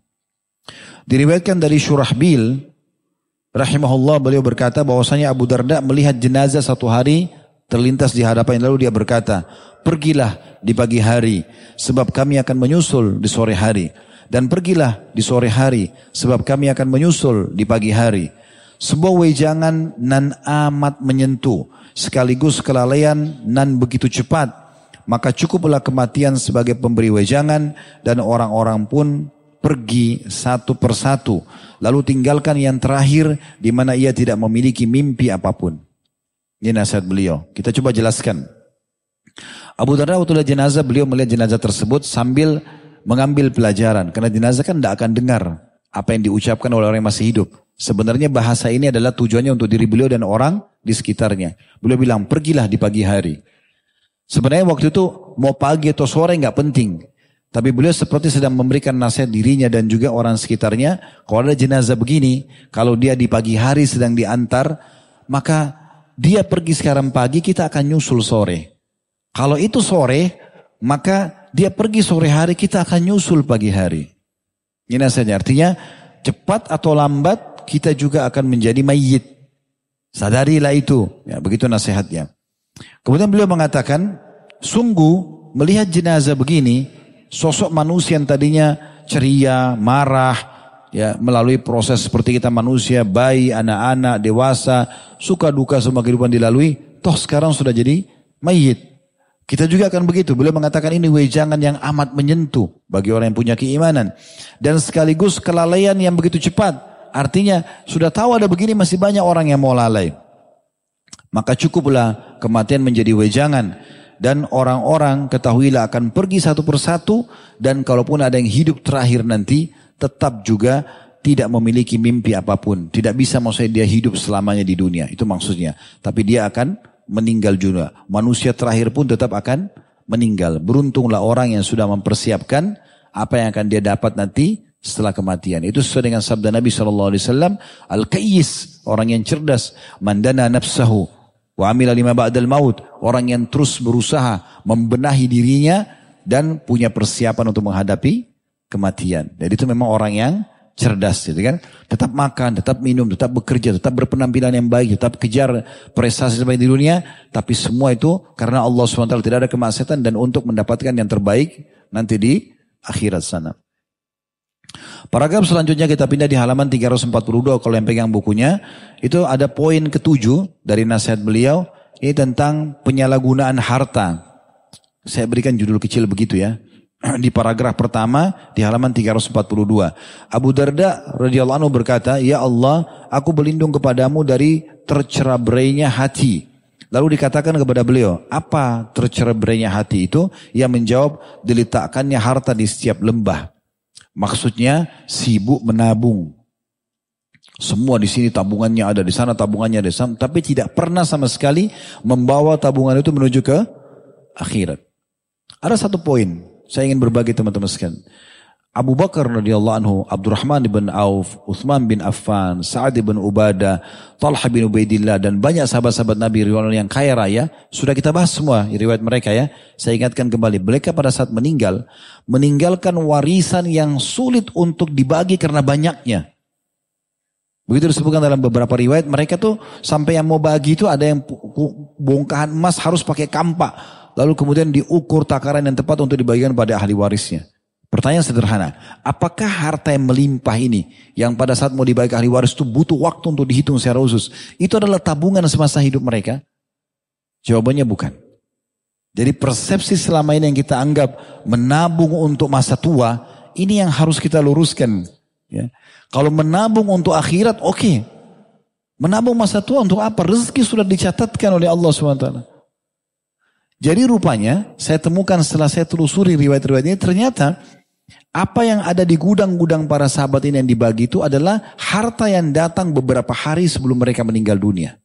Mereka tidak pernah membiarkan gudang mereka itu penuh. Selalu disedekahin. Tapi uniknya besok datang lagi.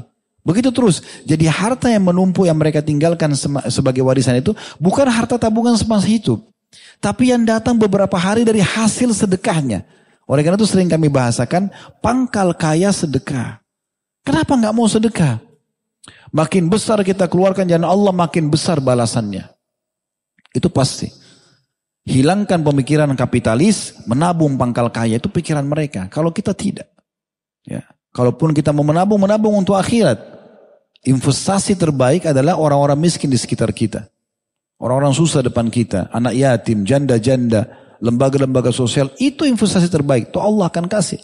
Akhirnya sahabat-sahabat yang kaya ini di dunia mereka punya rumah, punya keturunan, punya pasangan, makanan minuman terbaik semasa hidup mereka mereka nikmati. Pada saat meninggal warisannya melimpah. Coba bayangkan. Kuncinya cuma memberikan di jalan Allah Subhanahu wa taala. Itu saja. Gunakan resep ini resep yang penting sekali gitu. Selanjutnya bisa dikatakan poin yang ke ya dari nasihat beliau di paragraf yang kedua di halaman 342 itu tentang berlindung dari sifat munafik. Ini wasiat nasihat beliau. Diriwayatkan dari Abu, Abu Darda radhiyallahu dia berkata, "Mohonlah pertolongan kepada Allah dari kehusyuan ala orang munafik." Berlindung kepada Allah jangan sampai kalian khusyuk tapi alanya orang munafik. Lalu dikatakan kepada beliau, apa itu kehusyuan ala orang munafik? Kata beliau, jasad terlihat khusyuk sementara hatinya tidak. Jadi beliau bukan bicara tentang ciri orang munafik segala macam tidak. Beliau fokus bahas tentang masalah kehusyuan dalam sholat. Karena setiap ibadah yang sedang kita katakan, tadi misalnya kita sholat duhur, itu akan kita dapatkan hasil dan lihat wujudnya di hari kiamat nanti. Maka jangan ini sampai nanti sia-sia. Karena terlihat khusyuk tapi sebenarnya ria. Enggak, berlindung kepada Allah. Mohon kepada Allah agar jangan sampai kita terlintas ibadahnya, kehusyuannya hanya karena jasad saja tampak, tapi sebenarnya hatinya tidak khusyuk sama sekali sehingga sia-sia tidak ada hasilnya.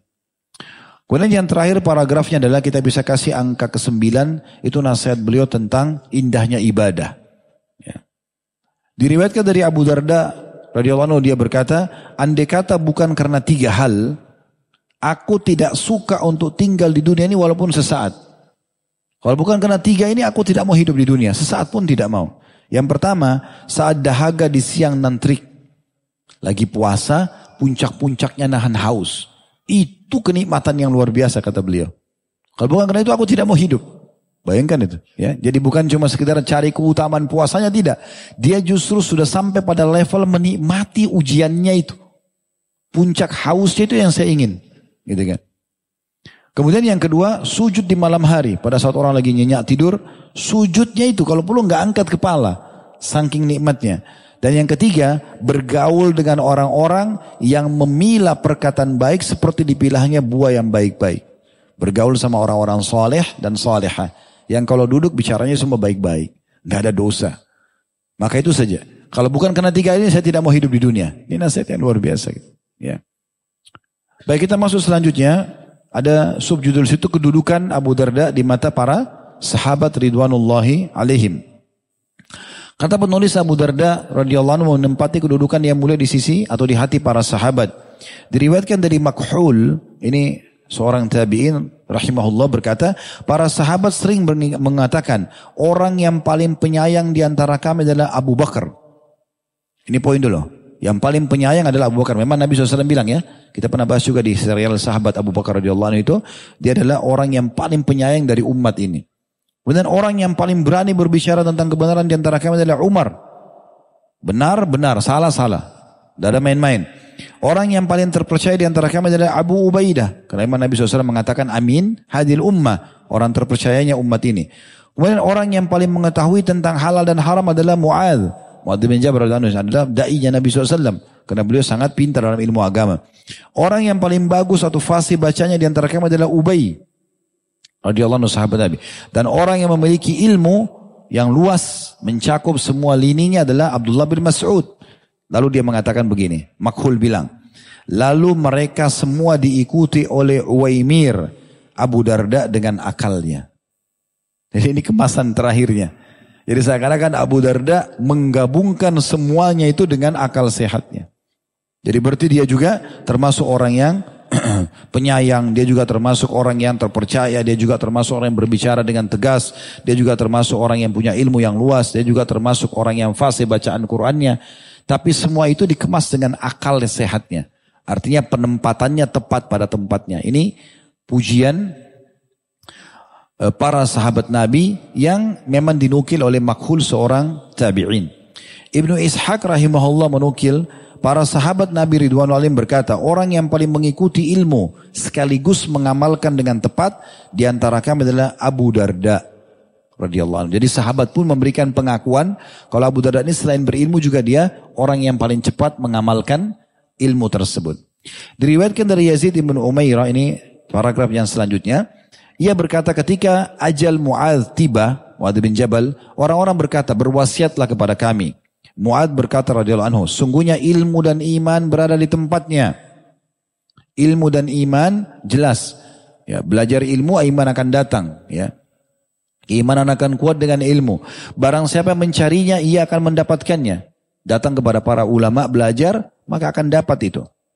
Karenanya, carilah ilmu pada empat orang.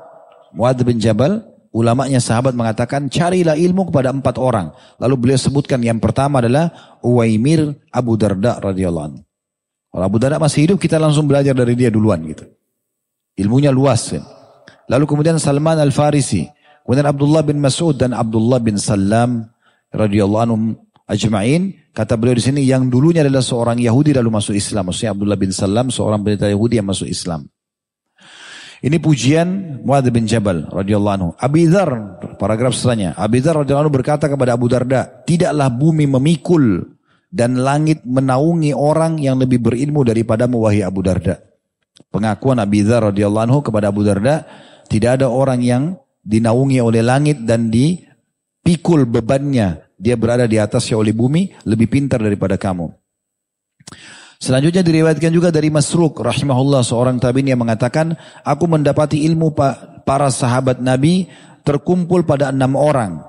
Maksudnya dia belajar Masruk ini terkenal banyak menukir riwayat-riwayat ya. Tapi beliau bilang dari semua sahabat Nabi ilmu itu terkumpul pada enam orang. Maksudnya maksimal kita bisa raih dari dia.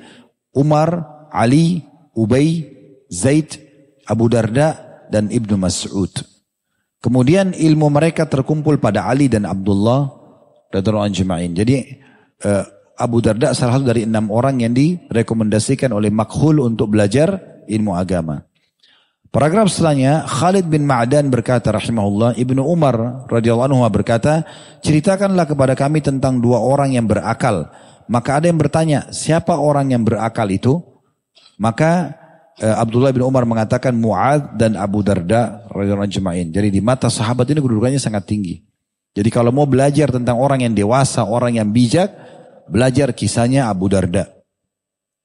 Yang terakhir tentang masalah kedudukan beliau di mata para sahabat ini riwayat dari Yazid bin Muawiyah ia berkata rahimahullah sungguhnya Abu Darda radhiyallahu termasuk para ulama ahli di bidang fikih yang dapat menyembuhkan penyakit. Ya, artinya beliau selain menguasai hukum-hukum agama beliau juga punya ilmu dalam ilmu kedokteran atau tabib yang bisa membantu menyembuhkan orang. Bisa juga bermakna, bisa juga bermakna yang lain adalah dia memiliki ilmu fikih yang akhirnya bisa menjadi obat bagi orang-orang yang berpenyakit, penyakit hati maksudnya. Karena ilmu agama ada. Paragraf selanjutnya ini atau subjudul yang lain, rasa takut Abu Darda radhiyallahu terhadap berbuat zalim. Ketika menjadi hakim, menjadi gubernur di negeri Syam, Abu Darda radhiyallahu benar-benar sangat takut melakukan kezaliman. Seperti yang diriwayatkan dari Yahya bin Sa'id. Dia berkata, bila Abu Darda memutuskan antara dua orang yang sedang bersengketa, Kemudian keduanya berpaling darinya. Ia memandang kepada keduanya seraya berkata lagi, kembalilah kepadaku, ulangi lagi kasus kalian berdua kepadaku. Maksudnya kalau beliau sudah memecahkan dua orang yang sedang bersigai atau bersengketa, berselisih atau bersengketa, maka beliau untuk memastikan lagi dipanggil lagi. Coba ulangi lagi kasusnya tadi. Bukan berarti ya, bukan was-was, bukan. Tidak semua kasus begini beliau hadapi, tapi kalau ada yang beliau pikir perlu ditelusuri kembali, beliau telusuri kembali. Jadi ini salah satu sifat seorang mukmin yang sifatnya adalah tidak tergesa-gesa atau dikenal dengan anat ya. Nabi SAW pernah sebutkan ini kepada Hakim radhiyallahu anhu. Sesungguhnya ada dua sifat yang sangat Allah cintai pada dirimu, gitu kan? Al-hilmu wal anat. Dia di dia uh, dewasa, bijaksana dan tidak tergesa-gesa, tidak mudah terbawa emosi tidak tergesa-gesa mengambil keputusan. Nah, itu salah satu ciri seorang muslim. Kalau antum masih ragu, tunda sebentar, kemudian baru antum cari kebenaran lalu antum sampaikan. Selanjutnya ada subjudul yang lain antusiasme Abu Darda radhiyallahu dalam merajut persaudaraan yang tulus. Ini ada pelajaran penting subhanallah. Dari semua kisah buku orang soleh yang saya pernah baca, saya baru dapat ini keputusan sikap seperti ini dalam menjalin, menjalin ukhuwah. Ini luar biasa ini, ya. Diriwayatkan dari Ummu Darda radhiyallahu anha, istrinya Abu Darda radhiyallahu anhu, ia berkata, Abu Darda memiliki 360 orang sahabat. 360 orang khusus beliau jadikan sahabat dekatnya. Bukan satu dua, 360 orang yang ia cintai semata-mata karena Allah Subhanahu wa taala. Di mana mereka selalu ia doakan. Abu Darda doakan 360 itu secara khusus di dalam solatnya. Lalu aku membicarakan hal tersebut dengan Abu Darda. Maka ia berkata, sesungguhnya tidaklah seorang lelaki berdoa untuk saudaranya tanpa sepengetahuannya, ya, tanpa sepengetahuan temannya tadi, kecuali Allah akan mewakilkan dua malaikat kepada yang berdoa dan yang malaikat itu berdoa mengatakan dan untukmu seperti itu juga. Tidakkah sepatutnya aku ingin malaikat berdoa untukku? Jadi beliau khusus mencari sampai 360 orang sahabat yang orang-orang soleh semuanya. Dan khusus beliau ambil tidak bicara tentang memenuhi kebutuhannya, menjalin persaudaraan dengan mereka, tidak. Khusus dia berdoa tanpa mereka tahu untuk meraih apa yang dia doakan untuk mereka itu dia juga dikasih. Karena hadis Nabi SAW, tidak ada seorang muslim mendoakan muslim yang lain kecuali di atas kepalanya malaikat yang mengatakan engkau juga akan dapat yang sama, engkau juga akan dapat yang sama. Jadi mendoakan orang lain itu penting sekali. Contoh misal kalau teman-teman lihat ada orang kaya lalu saya bilang doakan akhi. Untuk apa didoakan Ustaz? Kan sudah kaya. Justru kalau kita bilang ya Allah tambahkan, ya Allah berkahi. Sebenarnya malaikat sedang bilang kau akan dapat yang sama, kau akan dapat yang sama. Kalau kita bilang untuk apa didoakan? Udah kaya. Ada malaikat juga bilang kau juga sama. Akan dapat gitu kan. Jadi kalau kita doakan keburukan orang ini bahaya sekali. Bisa kembali ke diri kita juga sendiri. ya. Kecuali orang dalam kondisi terzalimi itu dia punya hak mendoakan. Tapi kalau tidak, doakan kebaikan saja. Gitu kan. Kemudian dikatakan selanjutnya, bila ia melihat seorang muslim telah melakukan satu dosa, ia menolongnya untuk kembali ke Allah subhanahu wa ta'ala dan tidak menyerahkannya kepada syaitan yang membuatnya berputus asa dari rahmat Allah subhanahu wa ta'ala. Ini luar biasa. Kalau ada seorang muslim yang salah, contoh misalnya, sudah pernah ikut pengajian sama antum seperti ini. Gitu kan? Kemudian satu waktu dia futur, dia tinggalkan majlis. Dia sudah mulai kembali dengar musik, dia kembali buka aurat. Ya. Kebanyakan orang apa yang dilakukan? Tinggalkan kan? Ah, itu sudah ahli neraka. Ya. Oh itu dulu, tapi begini dan begitu. Pernah ikut sama kita itu, tapi ya gitulah dia berubah. Bukan seperti itu. Abu Darda kasih pendidikan penting. Justru kalau ada orang yang sedang futur, sedang jauh dari agama, dikejar sama dia.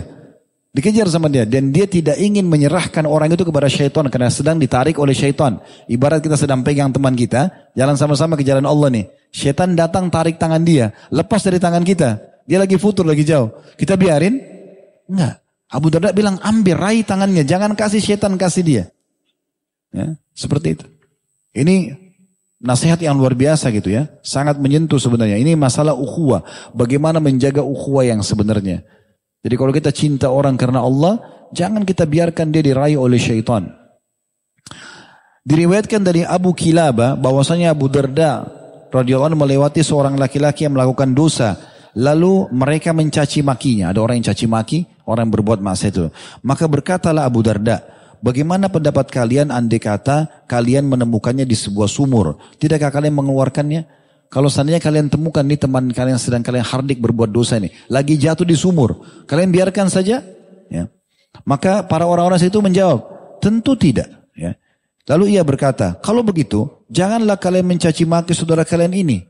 Pujilah Allah subhanahu wa ta'ala yang telah menyelamatkan kalian dari perbuatan yang dia lakukan, dari dosa yang dia lakukan. Lalu mereka berkata, tidakkah engkau membencinya wahai Abu Darda? Karena dia buat dosa ini orang. Kenapa? Kau tidak ikut benci. Abu Darda bilang, aku hanya membenci perbuatannya. Bila ia meninggalkannya, maka ia adalah saudaraku.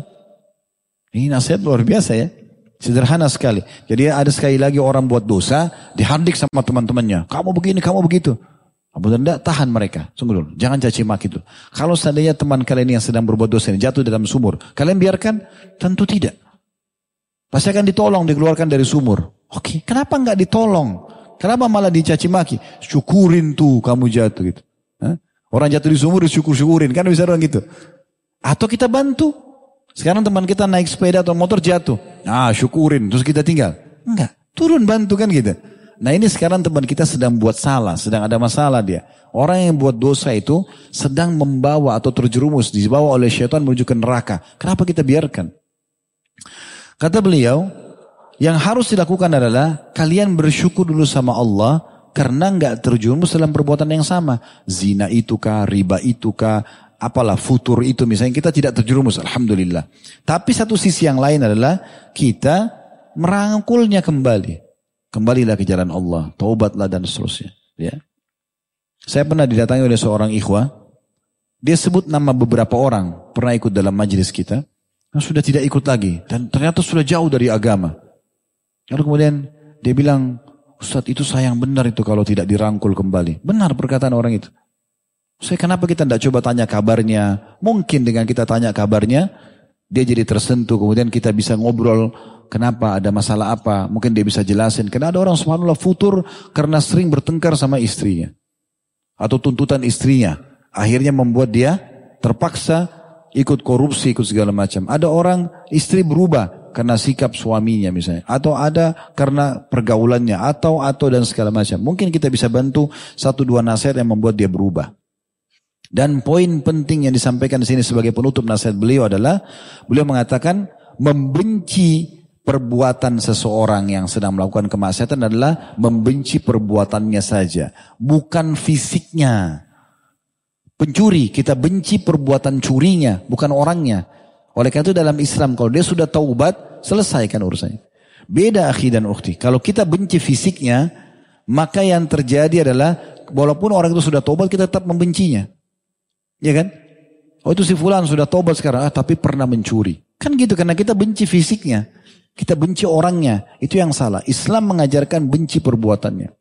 Ini pernah saya kasih contoh kalau di makanan. Biasanya kalau makanan cepat difaham. Ini, ya. Apalagi antum siang begini belum makan siang ya.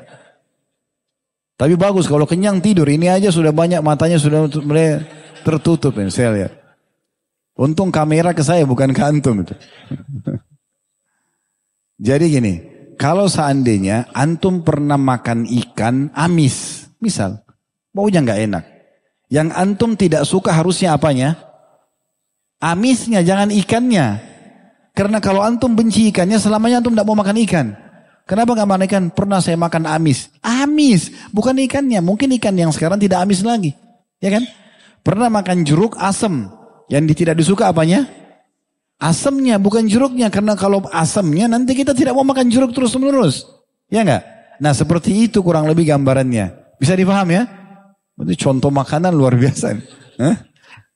Jadi seperti itu kalau orang lagi buat salah yang kita benci kesalahan perbuatannya.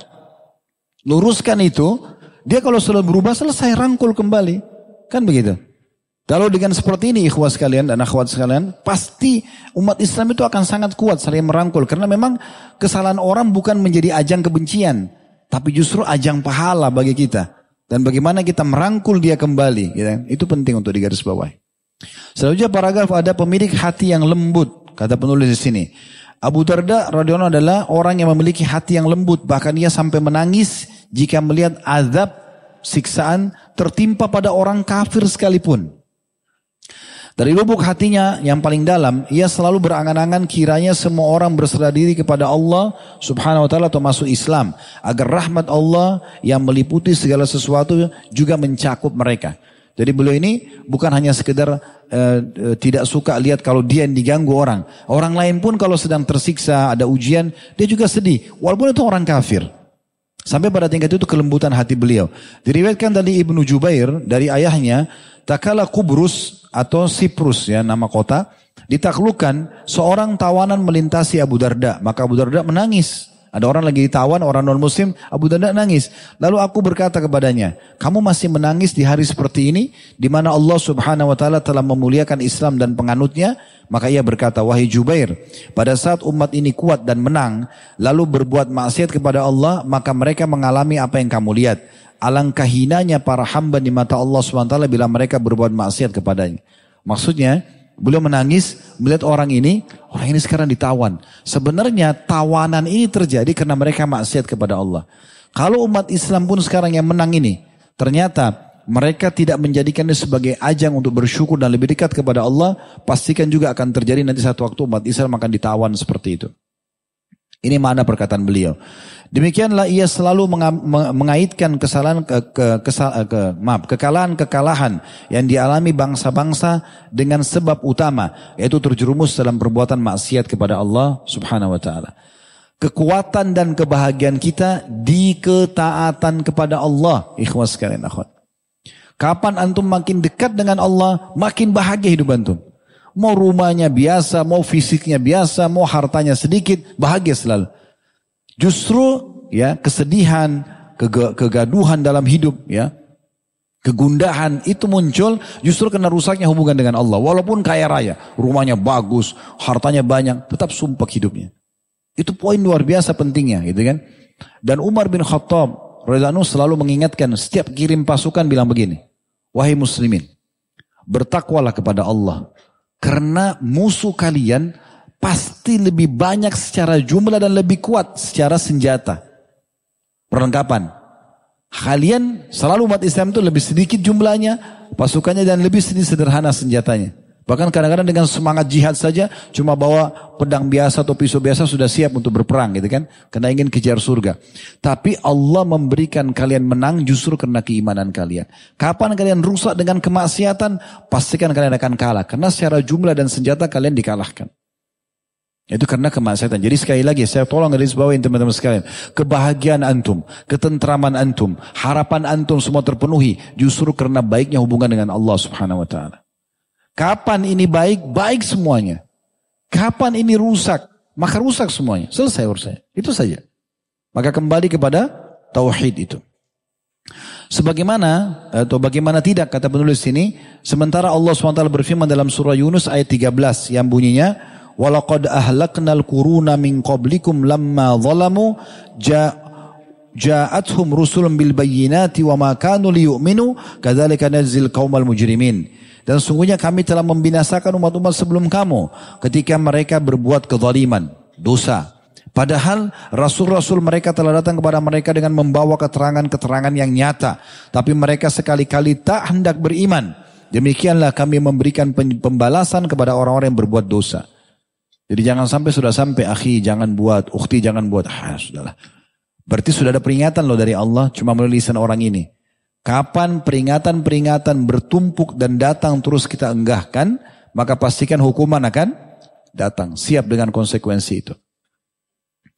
Juga firman Allah Subhanahu wa taala wa kayyin min qaryatin atad an amri rabbiha wa rusuli fahasabnaha hisaban shadidan wa adzabnaha adzaban nukra fadzaqat wabala amriha wa kana akibatu amriha khusra. Surah At-Talaq ayat 8 dan sampai 9 tuh ayat 8 dan 9. Dan berapa banyak penduduk negeri kata Allah SWT yang mendurhakai perintah Rob mereka dan rasul-rasulnya. Maksiat, dilarang ini, dilarang itu tetap dilakukan. Dan tidak taubat. Maka kami hisap penduduk negeri itu dengan hisap yang sangat keras. Dan kami azab mereka dengan azab yang mengerikan. Maka mereka merasakan akibat yang buruk dari perbuatannya. Dan adalah akibat perburukan, akibat perbuatan yang mereka eh, perbuat itu adalah kerugian yang besar. Ini ayat-ayat penguat terhadap tadi ya jadi kalau kita baik hubungan sama Allah, selalu patuh, selalu kerjakan perintahkan, tinggalkan yang dilarang, nikmati halal, tinggalkan yang haram, pasti semuanya jadi baik. Kapan ini rusak? Rusak semuanya. Dan sudah banyak ayat Al-Quran menjelaskan umat-umat sebelum kita Allah binasakan justru kena maksiatnya.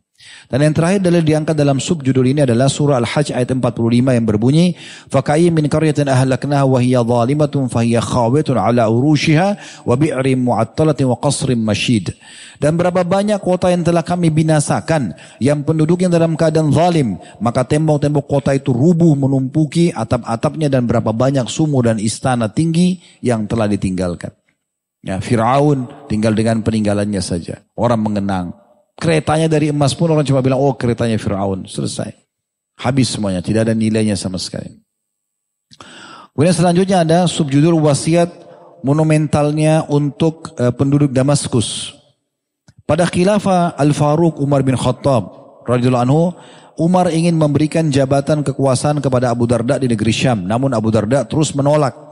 Umar terus mendesaknya. Maka Abu Darda pun berkata, jika engkau merestui, aku pergi kepada mereka untuk mengajarkan kepada, kepada mereka kitab Rob mereka, Al-Quran, sunnah Nabi mereka, SAW, dan sholat mengimami mereka. Maka aku akan pergi. Umar pun merestui hal tersebut. Lalu ia pun Abu Darda pergi ke Damaskus, ibu kota Syria.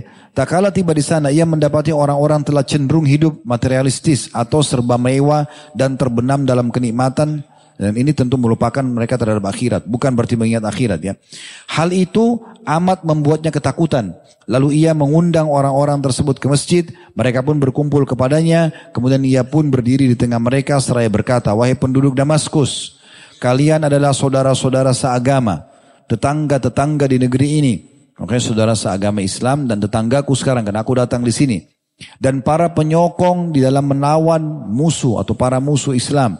Wahai penduduk Damaskus, apa yang menghalangi kalian untuk menerima kecintaanku dan merespon nasihatku sementara aku tidak meminta sesuatu pun dari kalian?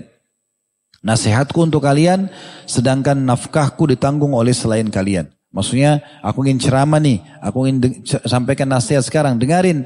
Toh juga saya tidak minta bayaran dari kalian, kenapa nggak mau dengar gitu? Nah, beliau buka ini sebenarnya bukan perlu Damaskus tolak mendengar, tapi supaya menarik perhatian audiensnya. Tapi beliau mengatakan nasihatku untuk kalian. Saya kasih cuma-cuma nasihat ini, sedangkan nafkahku ditanggung oleh selain kalian. Maksudnya Allah subhanahu wa ta'ala. Kenapa aku melihat para ulama kalian meninggal dunia? Ini tadi yang sempat kita singgung di awal ya. Sementara orang-orang bodoh tentang kalian tidak mau belajar, Aku melihat kalian menyongsong apa yang telah dijamin oleh Allah subhanahu wa ta'ala. Sementara kalian meninggalkan apa yang diperintahkan kepada kalian. Maksudnya kalian sekarang sedang menuju kepada kematian yang Allah siapkan. Sementara kalian itu meninggalkan apa yang telah diperintahkan kepada kalian. Untuk selamat nanti setelah kematian kalian tinggalkan. Kenapa aku melihat kalian mengumpulkan apa yang tidak kalian makan. Numpuk-numpuk makanan tidak dimakan. Mengapa aku melihat kalian membangun tempat yang tidak kalian huni, banyak punya rumah-rumah, enggak bermanfaat, enggak buat ibnu sabil, enggak buat janda-janda susah, enggak juga buat sekolah, tahfidz, enggak ada. Cuma harta numpuk saja. Ya. Kemudian dikatakan juga serta bercita-cita mendapatkan sesuatu yang tidak ada, tidak akan kalian capai. Maksudnya hidup selama-lamanya, enggak mungkin kalian capai. Aku telah mengumpulkan orang-orang sebelum kalian dan memotivasi cita-cita mereka. Artinya sebelum saya ke Damaskus, dulu di Madinah saya sudah nasihatin orang-orang juga. Namun tidak berapa lama perkumpulan mereka berubah menjadi kebinasan dan kehancuran. Artinya setelah saya nasihatin, yang tidak mau dengar, toh juga hidupnya ditutupi dengan kematian. Cita-cita mereka menjadi tipu daya dan rumah mereka menjadi kuburan. Yang mereka angan-angan selama ini nggak dia dapatkan. Karena mereka tidak mau dengar nasihat ini dan akhirnya rumah mereka menjadi kuburan. Maksudnya bukan rumahnya jadi kuburan, tapi dia pindah dari rumah dunia ke kuburan. Jadi kuburan sekarang menjadi rumahnya. Ini adalah kaum Ma'ad, kaumnya Nabi Hud. Wahai penduduk Damaskus, mereka telah memenuhi bumi ini dengan harta dan anak keturunan. Siapa yang mau membeli dariku peninggalan kaum Ad ini dengan dua dirham saja. Maksudnya waktu itu kan belum dijadikan sebagai program pemerintah. Tempat yang ditinggalkan oleh kaum Ad ini masih ada. Dilihat oleh rumah-rumahnya, oleh kaum muslimin masih melihat itu. Tempatnya kaum Hud. Di sekitar negeri Syam. Maka akhirnya dia mengatakan, siapa di antara kalian yang mau membeli dengan dua dirham? Atau suruh tinggal di sana, di pemukiman mereka. Tanda tanya, tentu tidak ada orang yang mau. Karena dianggap itu serem lah, orang tidak mau tinggal dan segala macam. Lalu mulailah orang-orang menangis hingga terdengar isak tangis mereka dari luar masjid. Karena nasihat Abu Darda radhiyallahu anhu. Dan setiap hari Abu Darda mulai kerap mendatangi tempat-tempat duduk orang-orang Damaskus dan berkeliling ke pasar-pasar mereka. Ia menjawab berbagai pertanyaan mereka, mengajarkan agama kepada orang yang tidak mengerti dan mengingatkan orang yang lalai dengan mem memanfaatkan setiap kesempatan dari setiap momen yang ada. Ini sebuah pelajaran juga untuk para dai bagaimana mereka Selalu menunggangi momen-momen yang ada untuk selalu nasihat. Ya kalau lagi duduk santai pun tetap ada nasihat, kita ambil manfaat. Sementara lagi serius-serius, ya sementara lagi penyampaian tentang hukum, akan menjelaskan hukum. Jadi semua pada tempatnya masing-masing. Kemudian selanjutnya ada subjudul yang lain, antusiasmenya eh, dalam melindungi rakyatnya. Abu Darda radhiyallahu tahu bahwa ia seorang pemimpin karena diangkat jadi gubernur tadi oleh Umar lalu dilanjutkan oleh Utsman radhiyallahu anhu majma'in dan ia bertanggung jawab di hadapan Allah SWT terhadap rakyatnya. Dia tahu betul kalau dia pemimpin dia akan diminta pertanggungjawaban. Ia begitu antusias meraih keberuntungan dengan mendapatkan ya suami yang soleh untuk putrinya. Jadi uh, ini adalah bagaimana dia bertanggung jawab tentang dirinya, masyarakat dan juga untuk keluarganya ya. Kalau untuk masyarakatnya adalah dia tahu dia akan bertanggung jawab maka dia selalu seperti di paragraf sebelumnya atau sujud sebelumnya dia selalu nasihati mereka dan mengajarkan mereka agama. Juga beliau masuk ke substansial yang lain yaitu masalah keluarganya sendiri. Beliau punya seorang putri ya tapi saya tidak temukan uh, nama ya. Uh, nama ini apakah memang Darda adalah nama anak laki-laki atau anak perempuan saya belum tahu. Kalau memang itu adalah darda nama anak perempuan berarti ini yang dimaksud oleh beliau. Tapi kalau itu nama anak laki-laki berarti anak perempuan ini punya nama yang lain gitu ya. Beliau mengatakan, dikatakan oleh penulis ini, beliau sangat antusias selain membina masyarakatnya, juga memberikan hak untuk keluarganya. Ya. Dan beliau mencari suami yang saleh buat putrinya. Sehingga dapat membantu dalam urusan agama sekalipun tidak mempunyai sesuatu dari harta dunia. Di masa Abu Darda tinggal di Damaskus, Muawiyah bin Abi Sufyan radhiyallahu anhu majma'in, Muawiyah dan Abu Sufyan dua-duanya sahabat, pernah mengirim utusan melamar putrinya untuk dinikahkan dengan putranya Muawiyah yang bernama Yazid, kandidat raja pada saat itu. Dan benar, setelah Muawiyah wafat radhiyallahu anhu digantikan oleh anaknya Yazid. Jadi calon raja ini dilamarkan oleh ayahnya Muawiyah, si Yazid ini calon raja, ayahnya yang lagi raja Muawiyah melamar anak perempuan Abu Darda. Namun Abu Darda menolak untuk menikahkan putrinya dengan Yazid dan malah menikahkannya dengan pemuda dari kalangan awam kaum muslimin yang ia restui agama dan akhlaknya. Jadi malah dia tolak calon raja dan tinggal di istana dan dia nikahkan anaknya dengan laki-laki biasa saja, tapi yang benar agamanya dan juga akhlaknya. Lalu berita itu menyebar di tengah halayak kaum muslimin dan mereka mulai mengatakan Yazid bin Muawiyah melamar putri Abu Darda namun ayahnya menolaknya dan menikahkannya dengan seorang lelaki biasa dari kaum muslimin. Ada seseorang yang bertanya kepada Abu Darda tentang hal tersebut. Lalu Abu Darda menjawab, dalam apa yang aku lakukan, aku berusaha mencari yang terbaik untuk urusan putriku, Ad-Darda. Berarti riwayat ini menyebutkan Ad-Darda adalah wanita ya. Jadi sini kita sudah dapat jawabannya. Maaf, saya juga baru uh, menekankan masalah ini. Berarti Abu Darda, Abu Darda, Darda itu adalah seorang anak perempuan. Anak laki-laki Bilal berarti Bilal. Orang itu bertanya lalu berkata, bagaimana caranya?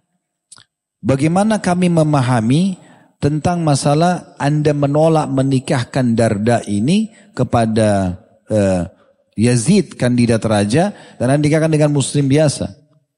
Makanya menjawab, bagaimana menurutmu dengan Ad-Darda bila berdiri di hadapannya seorang budak yang melayaninya, lalu mendapati dirinya berada di sebuah istana, di mana permata-permatanya mencuri pandangan mata, ketika itu akan ke mana agamanya?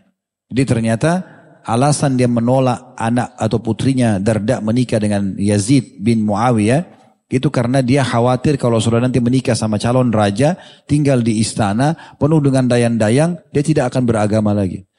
Jadi sebagai tanggung jawab ya seorang ayah terhadap putrinya. Baik penutupannya adalah tiba saatnya untuk pergi maksudnya cerita tentang wafat beliau radhiyallahu anhu.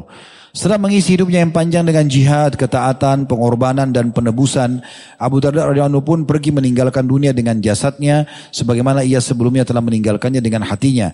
Dulu ia pernah hidup dengan jasadnya di dunia sementara hatinya terbang di surga Ar-Rahman. Ini kata penulis ya. Dan di dalamnya terdapat sesuatu yang tidak pernah dilihat oleh mata, tidak pernah didengar oleh telinga, dan tidak pernah terlintas di hati manusia. Ini ungkapan kata-kata yang Masya Allah, Allah berikan taufik. Sangat bagus susunannya. Diriwayatkan pula dari Muawiyah, diriwayatkan dari Muawiyah bin Qurra, rahimahullah seorang tabiin bahwasanya Abu radhiyallahu mengeluh sakit lalu para sahabatnya menjenguknya seraya berkata, "Apa yang sedang Anda keluhkan?" Ia menjawab, aku mengeluhkan dosa-dosaku. Padahal Abu Darda semasa hidup ini selalu tafakkur, selalu berzikir, jauh dari dosa. Tapi dia masih khawatir dengan dosa kalaupun ada. Mereka mengatakan, apa yang kamu inginkan? Apa yang kamu harapkan kalau sudah diranjang kematian seperti ini? Ia mengatakan, aku menginginkan surga. Maka mereka berkata, apa yang apakah perlu kami panggilkan tabib untuk anda? Ia menjawab, dialah yang telah membuatku terbaring. Maksudnya dia bukan salahkan tabib. Tapi kalau dalam kondisi saya lagi sakit begini. Kalian datangkan tabib. Maka ini justru akan mengganggu saya. Karena dia tahu dia sudah sangat tua, dia sakit. Ya dia sudah berada di ambang kematian. Abu Dhar Adanu berkata, Aku mencintai kematian karena rindu kepada Robku. Aku mencintai kefakiran karena merendahkan diriku kepada Robku. Dan aku mencintai sakit untuk menghapus dosaku. Maksudnya, beliau bukan berharap itu terjadi. Tapi beliau mengatakan, kalau mati aku selalu berusaha munculkan dalam hatiku rindu. Kenapa? Karena akan bertemu dengan Allah. Kefakiran, aku berharap bisa melihat kehidupan orang-orang fakir supaya membuatku merendah di hadapan Tuhanku. Dan aku juga mencintai sakit. Kalau lagi sakit aku tidak akan membencinya karena ini adalah pembersihan dosa. Ini memang disebutkan dalam banyak riwayat kan gitu. Bagaimana pernah ada sahabat Nabi yang sedang sakit kemudian Nabi SAW berkunjung.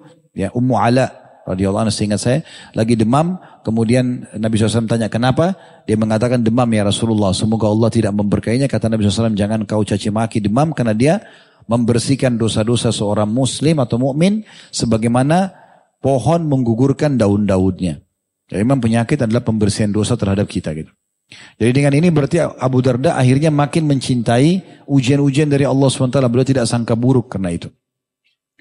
Ummu Darda radhiyallahu melaksanakan wasiat terakhir suaminya, sang ahli zuhud yang telah meninggal dunia, meninggalkan dunia dengan segala gemerlap dan perhiasannya. Ummu Darda pernah berkata kepada Abu Darda radhiyallahu anhu majma'in, istri bertanya pada suaminya, "Jika aku membutuhkan, apakah aku boleh memakan harta sedekah?" Artinya pada saat anda meninggal nanti, sudah tidak ada yang menopang hidupku, boleh nggak aku terima sedekah? Ini istri bertanya pada suaminya. Maka ia menjawab, Abu Darda mengatakan, jangan, bekerjalah, lalu makanlah. Jangan begitu saja ngemis-ngemis sama orang, bekerja gitu. Lalu Ummu Darda berkatakan, jika aku sudah tidak mampu lagi bekerja bagaimana? Kata Abu Darda, pungutlah bulir-bulir sisa makanan. Ya, Jangan mengemis dan jangan memakan harta sedekah. Begitu tegasnya beliau berikan kepada istrinya agar hidup ya, lepas daripada ketergantungan dengan manusia. Semakin detak, dekat detik-detik berakhir hidup beliau, kata di sini, Semakin dekatnya detik-detik terakhir dari kehidupan sang kesatria yang ahli zuhud ini, tiba-tiba ia berkata, pada saat sudah mau hembuskan nafas terakhir, masih bisa memberikan nasihat. Beliau selain mau introspeksi diri juga beliau berikan nasihat dan dinukil setelah 1400 tahun lebih kita masih bisa dengarkan apa yang beliau ucapkan pada saat mau meninggal karena berkahnya kata-kata yang beliau sampaikan. Beliau mengatakan siapa yang dapat beramal di hari seperti yang aku hadapi ini. Sudah lemah, sudah lemas di atas ranjang, sudah sangat tua, sudah mau menghadapi kematian. Dia bilang, siapa yang bisa beramal di hari seperti yang aku hadapi ini? Siapa yang dapat beramal di saat seperti yang aku hadapi ini? Dia ulangi dua kali. Siapa yang dapat beramal ya seperti di tempat tidur atau pembaringan yang aku hadapi ini. Kemudian dia membaca firman Allah Subhanahu wa taala dalam surah Al-An'am ayat 110, "Wa nuqallibu afidatahum wa absarahum kama lam yu'minu bihi awwala wa nadharuhum fi tughyanihim ya'mahun." Dan begitulah kami memalingkan hati dan penglihatan mereka seperti mereka belum pernah beriman kepadanya atau Al-Quran pada permulaannya. Maksudnya beliau ingin memberikan nasihat buat dirinya dan juga buat orang lain. Kalau sudah seperti ini mau buat apa lagi? Udah lemas, udah nafas terengah-engah, sudah mau wafat. Siapa yang bisa beramal? Artinya mumpung belum sampai pada level ini beramallah. Itu maknanya. Mumpung masih belum berbaring, belum menghadapi kematian, berbuat amal, jangan tunda. Ini nasihat yang luar biasa beliau bahasakan. Kemudian yang terakhir ditutup oleh penulis sini ada satu kejadian unik juga di sini ya. Kejadian unik di sana ada dua poin yang beliau tutup tentang Ummu Darda As-Sugra. Ya. Tadi sudah kita sebutkan nama beliau ya, wanita mulia yang bernama Hujaimah binti Huyai ya. Beliau ini adalah istri kedua uh, Abu Darda, setelah Abu Darda yang meninggal yang pertama, Khaira, maka Hujaimah ini yang dinikahi oleh Abu Darda, saking baiknya Abu Darda sebagai suami, sampai-sampai Ummu Darda ini, walaupun waktu Abu Darda meninggal, dia masih muda, dia tidak mau menikah lagi. Dan ada satu poin alasan kenapa Ummu Darda tidak mau menikah, selain cinta pada, selain memang uh, apa namanya, dia uh, tidak mau memulai hidup lagi, ada poin penting, dia ingin bertemu dengan Abu Darda nanti di akhirat. Ternyata ada hukum syar'i di situ ya. Pesan dari Abu Darda ini menjadi sebuah uh, hukum syar'i. Maksudnya beliau sampaikan, kalau kamu tidak ingin berpisah denganku, maka jangan nikah sepeninggalku. Coba kita dengarkan riwayatnya. Di sini disebutkan di halaman 349 di lembaran-lembaran terakhirnya ya. Di saat-saat seperti itu tiba-tiba Ummu Darda waktu Abu Darda sudah mau wafat, Abu Ummu Darda radhiyallahu anha yang mencintai suaminya dengan sepenuh hatinya, khawatir bila kelak masuk surga namun tidak menjadi istri Abu Darda seperti sebelumnya sebagai istri dunia. Jadi ini kan tidak mungkin muncul perasaan perempuan seperti ini kecuali selama hidup pasti suaminya baik sama dia. Maka dia berharap bersama dengan suami ini aja di surga, bukan suami yang lain. Ia berdiri dan menghadap ke kiblat Ummu Darda, menghadap Robnya seraya berkata, Ya Allah, Sesungguhnya Abu Darda telah melamarku dan menikahiku di dunia. Ya Allah, ini aku melamarnya kepadamu dan memohon kepadamu agar menikahkannya denganku di surga. Jadi, aku sekarang yang mohon ya Allah sebelum suamiku meninggal ini supaya nanti aku tetap jadi istrinya di surga. Maka berkatalah Abu Darda radhiyallahu anhu kepada istrinya Abu Darda, jika engkau menginginkan itu, maka jadikanlah aku yang pertama, ya, dan jangan menikah lagi setelah aku meninggal. Lalu Abu Darda pun wafat sedangkan Abu Darda adalah wanita yang cantik dan menawan. Karena memang kalau uh, seorang perempuan meninggal suaminya lalu dia nikah lagi kan dia bisa bersama dengan suami terakhirnya kan. Kalau suami terakhirnya itu lebih baik dari suami pertama mungkin dia akan dapat derajat yang tinggi di surga. Tapi kalau suami keduanya lebih buruk, nah ini jadi masalah. Dia kehilangan derajat tinggi di surga dengan suami pertama. Maka dia mengambil keputusan tidak mau menikah. Padahal waktu meninggal Abu Darda, dia masih muda dan sangat cantik. Setelah dia meninggal, yang melamar adalah Muawiyah. Melamar Ummu Darda. Tapi ia berkata, demi Allah tidak. Aku tidak ingin bersuami lagi di dunia hingga aku dapat menikah dengan Abu Darda insya Allah di surga.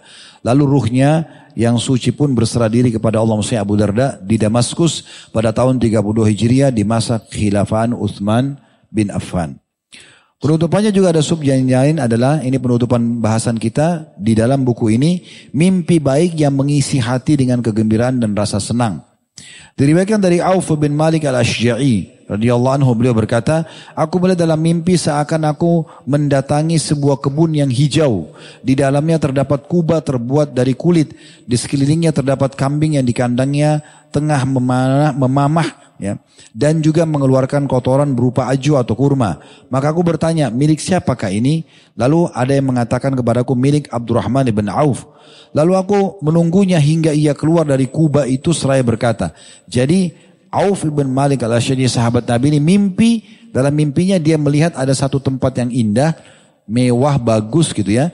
Kemudian ada hewan-hewan ternak, hewan ternak itu mengeluarkan kotoran tapi kurma ajwa. Itu bagus bukan kotoran gitu. Lalu kemudian dia tanya dalam mimpinya siapa punya ini? Kata dalam ada orang yang menyebut dalam mimpinya adalah Abdurrahman bin Auf. Lalu aku pun dalam mimpi itu kata Auf, aku menunggu Abdurrahman untuk keluar. Lalu Abdurrahman pun keluar dari kubah itu seraya berkata, wahai Auf bin Malik. Ya. Inilah yang diberikan oleh Allah SWT dengan Al-Quran. Kalau kau ahli Al-Quran, kau akan dapat seperti ini balasan nanti kalau kau meninggal. Andai kata engkau mengintip dari atau ke atas celah ini, kalau kau lewatin tempatku ini sedikit saja, ngintip di tempat lain, maka engkau akan melihat sesuatu yang tidak pernah dilihat oleh mata, tidak pernah didengar oleh telingamu, dan tidak pernah terbestik di hatimu. Maksudnya surga ya. Itu semua disediakan oleh Allah SWT untuk Abu Darda.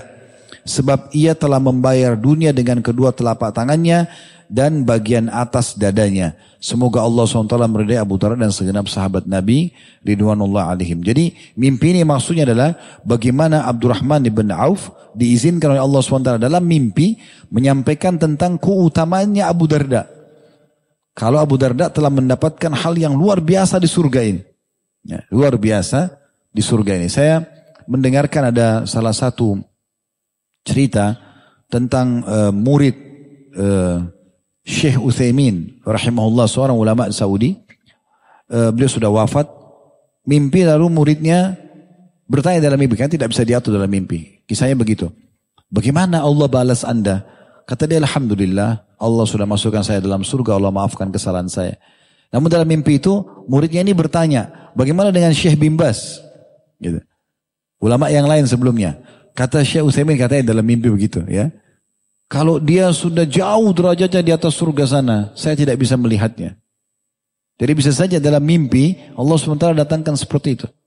Ada orang yang lebih baik daripada orang yang lain. Di sini Abdurrahman bin Auf masyhur dengan keimanannya, dengan sedekahnya. Tapi subhanallah Abu Darda Allah berikan lebih daripada dia menurut informasi yang disampaikan dalam mimpi ini.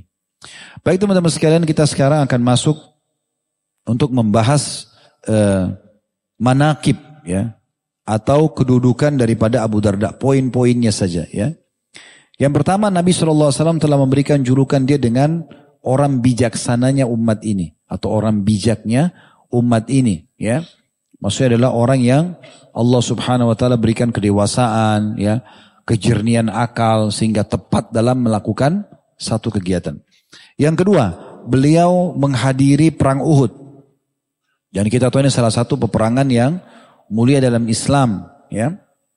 Dan beliau di perang Uhud diberikan julukan oleh Nabi SAW bi khairi faris atau tunggang kuda terbaik. Yang ketiga beliau adalah sahabat yang masyhur dengan kezuhudannya. Dan tadi sudah kita cukup panjang lebar bacakan bagaimana kezuhudan beliau ya.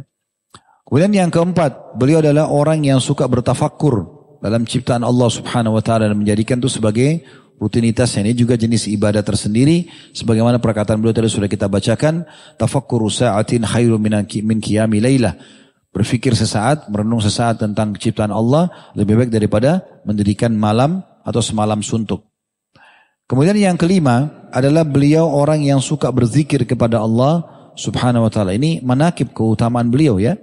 Sampai beliau berzikir dalam bertasbih dalam sehari seratus ribu Kemudian selanjutnya yang keenam adalah beliau orang yang berilmu. Sebagaimana tadi sudah kita jelaskan bagaimana statement para sahabat di antaranya Abi Dhar yang mengatakan radhiyallahu anhu majma'in, "Hai Abu, tidak ada orang yang dinaungi oleh langit ataupun ditopang tubuhnya oleh bumi yang lebih alim daripada engkau wahai Abu Darda." Dan sekian statement tadi sudah kita sampaikan pesan Muadz bin Jabal agar mengambil ilmu dari Abu Darda dan seterusnya. Kemudian yang ketujuh adalah beliau seorang hakim yang adil. Lalu sudah kita jelaskan sebagian tentang bagaimana adilnya beliau. Yang kedelapan adalah beliau pemilik ukhuwah yang jujur. Tadi sudah kita jelaskan beliau punya 360 orang yang khusus dijadikan sebagai sahabat-sahabat yang cintai karena Allah Subhanahu wa taala. Tentu mencintai seorang muslim bagian daripada agama, tapi dipilih khusus dan tujuannya adalah untuk mencari celah pahala di situ, mendoakan mereka secara khusus tanpa mereka tahu. Sehingga dia juga dapat apa yang dia doakan untuk saudaranya itu. Itu yang ke delapan. Yang kesembilan adalah beliau memiliki pemilik hati yang lembut. Itu sudah dijelaskan sampai pada tingkat level orang-orang kafir pun ya, yang tersiksa pun yang terganggu itu cukup membuat beliau sedih. Jadi sangat penyayang. Nanti akan kita jelaskan di pelajaran insya Allah. Kemudian yang ke sepuluh adalah beliau sebaik-baik pengajar dan juga ya dai Baik itu untuk untuk orang tadi, sudah masuk yang dinasehatin, gitu kan? Juga beliau dalam mendidik istrinya tadi Ummu Darda pada saat izin sama beliau untuk hidup dari harta sedekah. Dan beliau suruh justru bekerja, gitu kan? Yang terakhir yang ke-11 ya. Beliau adalah sebaik-baik ayah dalam mendidik atau memilihkan jodoh yang baik buat anaknya. Ini kurang lebih yang bisa kita simpulkan dari keutamaan beliau radhiyallahu anhu. Kita sekarang masuk ke akhir penutupan dari tablik akbar kita dan ini sebenarnya menjadi inti bahasan dalam tablik akbar ya tentang masalah ad-durus wal ibar atau pelajaran-pelajaran yang bisa kita ambil. Eh, yang pertama adalah tentang kedudukan orang yang mengikuti perang Uhud. Ya. Dan bagaimana memang mengikuti peperangan bersama Nabi Shallallahu Alaihi Wasallam adalah punya kedudukan tersendiri. Ya, di antaranya perang Uhud di situ. Ini tentu mungkin tidak ada riwayat secara khusus yang akan kita sampaikan, tapi umumnya peperangan-peperangan Nabi SAW kalau orang ikut bersama beliau ini akan menjadi saksi pada hari kiamat. Beliau akan menjabatkan pahala jihad dan seterusnya. Kemudian juga masuk dalam uh, poin yang selanjutnya, di poin yang pertama itu masih dalam bahasan yang pertama ya, selain hadir di Uhud karena digabungkan tadi antara hadir di Uhud dengan keterampilan beliau dalam berkuda. Adanya anjuran dalam Islam untuk menguasai penunggangan kuda ini. Ya. Menunggangi kuda secara khusus ini adalah bagian daripada perintah agama. Dan kuda ini memang hewan yang disebutkan dalam Al-Quran untuk dipakai dalam berperang, berlatih ya. Sebagaimana kita tahu ada surah khusus namanya surah Al-Adiyat. Ini surah Al-Adiyat tentang kuda yang berperang, digunakan untuk berperang. Di lima ayat pertamanya, ayat-ayat yang masyhur. Bismillahirrahmanirrahim. Wal adiyati dhabha. Dan kuda perang yang berlari kencang. Dan dengan terengah-engah. Fal muriyati qadha. Dan kuda yang mencetuskan api dengan pukulan kuku-kuku kakinya. Ini kan semua kuda dipakai berperang ya. Fal mugirati subha dan kuda yang menyerang dengan tiba-tiba di waktu subuh. Fa'asarna bihi naq'a dan dengan itu dia menerbangkan banyak debu-debu. Fawasatna bihi jam'a dan juga menyerang ke tengah-tengah musuh. Kalau kuda perangnya aja dipuji, bagaimana dengan penunggangnya? Otomatis, karena kuda itu nggak mungkin bermanfaat di perang kalau tidak ada penunggangnya yang pakai berperang. Karena kuda yang bagus pun, kalau orang cuma pakai untuk judi kan bisa saja. Berarti sebenarnya puji-pujian ini itu arahnya kepada penunggang kudanya. Penunggang kuda yang memakainya untuk berperang. Kemudian Allah Subhanahu wa taala juga menyebutkan di ayat yang masyhur tentang uh, kuda ini seperti dalam surah Al-Anfal surah nomor 8 ayat 60 ya. Yang bunyinya wa'iddu lahum mastata'tum min quwwati wa min ribatil khairi turhibuna bi aduwallahi wa aduwakum. Al-ayat ini lanjutan ada lanjutan ayat tapi kita sampai di sini saja bahasannya.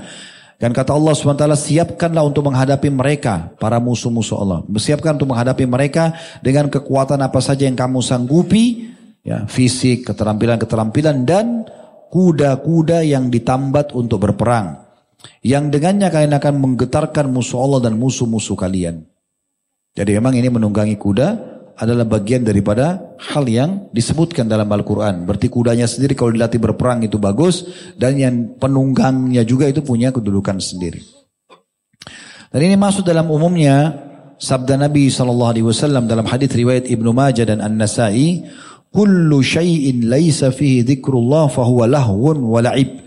Semua yang tidak ada zikir di dalamnya mengingat Allah ya adalah dianggap hal yang sia-sia dan permainan belaka saja. Illa arbaun kecuali empat perkara. Kata Nabi SAW, empat perkara ini walaupun tidak ada zikirnya dianggap itu tidak sia-sia. Tidak ada pahala di sisi Allah. Yang pertama, ini maaf yang masih bujang ini sebab ini poinnya memang untuk orang yang sudah menikah, ya. Mula'abatur rajuli imra'atahu. Bercanda, bercengkramanya, bercem, bermesraannya, biologisnya suami pada istrinya. Ini walaupun ini semalam suntuk begadang, nggak dosa gitu. Ya. Kemudian yang kedua ini jangan malas-malas untuk duduk bercanda ngobrol sama istri ya. Begitu. Bagi yang sudah menikah, yang belum menikah sabar.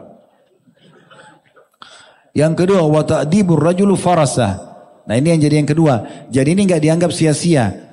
Melatihnya seseorang atau berlatih seseorang dengan kudanya untuk berperang, untuk menguasai keterampilan. Jadi walaupun waktunya lama, dari pagi sampai sore antum habisin, tidak dianggap sia-sia. Kuda, berlatih kuda.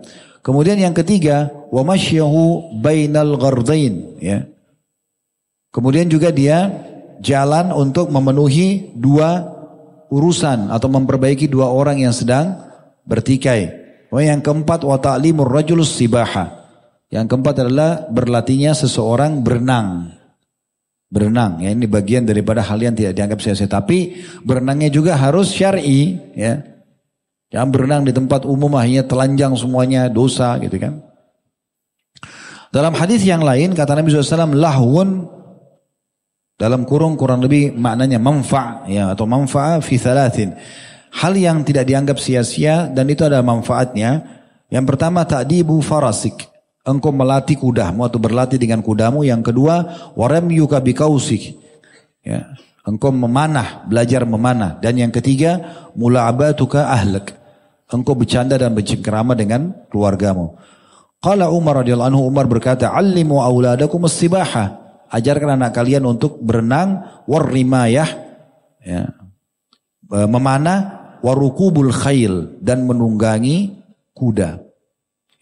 Ini semua tentu juga masuk dalam umumnya sabda Nabi sallallahu alaihi wasallam al-mu'minul qawi khairun wa habbu ila Allah minal mu'minil dhaif wa fi kullin khair. Hadis riwayat Muslim. Yang artinya sungguhnya orang mukmin yang kuat secara fisik ya. Tentu ini butuh belajar keterampilan-keterampilan ya. Dia sehat itu jauh lebih baik dan lebih cintai oleh Allah khairun wa habbu ila Allah ya daripada orang mukmin yang lemah walaupun keduanya memiliki kebaikan. Jadi itu tentang pelajaran yang pertama, yaitu tentang kedudukan orang yang hadir di Uhud dan juga keterampilan menunggangi kuda. Yang kedua tentang keutamaan zuhud. Disebutkan dari Sahal bin Sa'ad radhiyallahu anhu bahwasanya beliau berkata, "Atan Nabi sallallahu alaihi wasallam rajul faqal ya Rasulullah." Telah datang kepada seseorang, telah datang telah datang seseorang kepada Nabi sallallahu alaihi wasallam dan berkata, "Wahai Rasulullah, Duluni ala amalin idza ana amiltuhu ahabbani Allah wa ahabbani nas. Tolong tunjukkan kepada saya amalan kalau saya kerjakan, saya amalkan maka saya dicintai oleh Allah, saya juga dicintai oleh manusia. Faqala Rasulullah SAW, maka Rasulullah SAW bersabda, izhud atau izhad fid dunya yuhibbuka Allah. Zuhudlah kamu di dunia, maka Allah akan mencintaimu. Wazhad fi ma fi aidin nas yuhibbuka, yuhibbuk, yuhibbuk. Ya. Artinya zuhudlah apa yang ada di tangan manusia, jangan kau mengemis dan meminta-minta dari mereka, maka dan mengambil barang mereka, maka mereka juga atau manusia akan mencintai kalian. Zuhud ini disebutkan definisinya oleh Abu Sulaiman Ad-Dorani, beliau mengatakan anna zuhda fi tarki ma yushgiluka 'anillah. Sebagaimana dinukil dari kitab Hilyatil Auliya di jilid 9 halaman 258. Zuhud itu adalah engkau meninggalkan semua yang menyibukkanmu dari Allah. Itu definisi dari beliau. Abi Dzar radhiyallahu anhu berkata, "Az-zahadatu fid dunya laisat bitahrimi al-halal." Zuhud terhadap dunia bukan hanya sekedar mengharamkan apa yang halal, wala idha'atil mal. Maksudnya bukan bukan yang sudah halal, eh, bukan yang apa yang yang haram lalu dihalalkan kayak buat dosa. Wala idha'atul mal, bukan juga menyia-nyiakan harta. Walakin az-zahadatu fid dunya, tapi zuhud di dunia adalah alla takuna bima fi yadaika awthaku mimma fi yadillah. Jangan kalau mau zuhud adalah apa yang ada di tanganmu ya lebih tidak atau eh, apa yang ada di tangan Allah lebih kau kejar daripada apa yang ada di tanganmu. Apa yang kamu harapkan, apa yang Allah janjikan lebih kamu kejar daripada apa yang kamu sedang harapkan.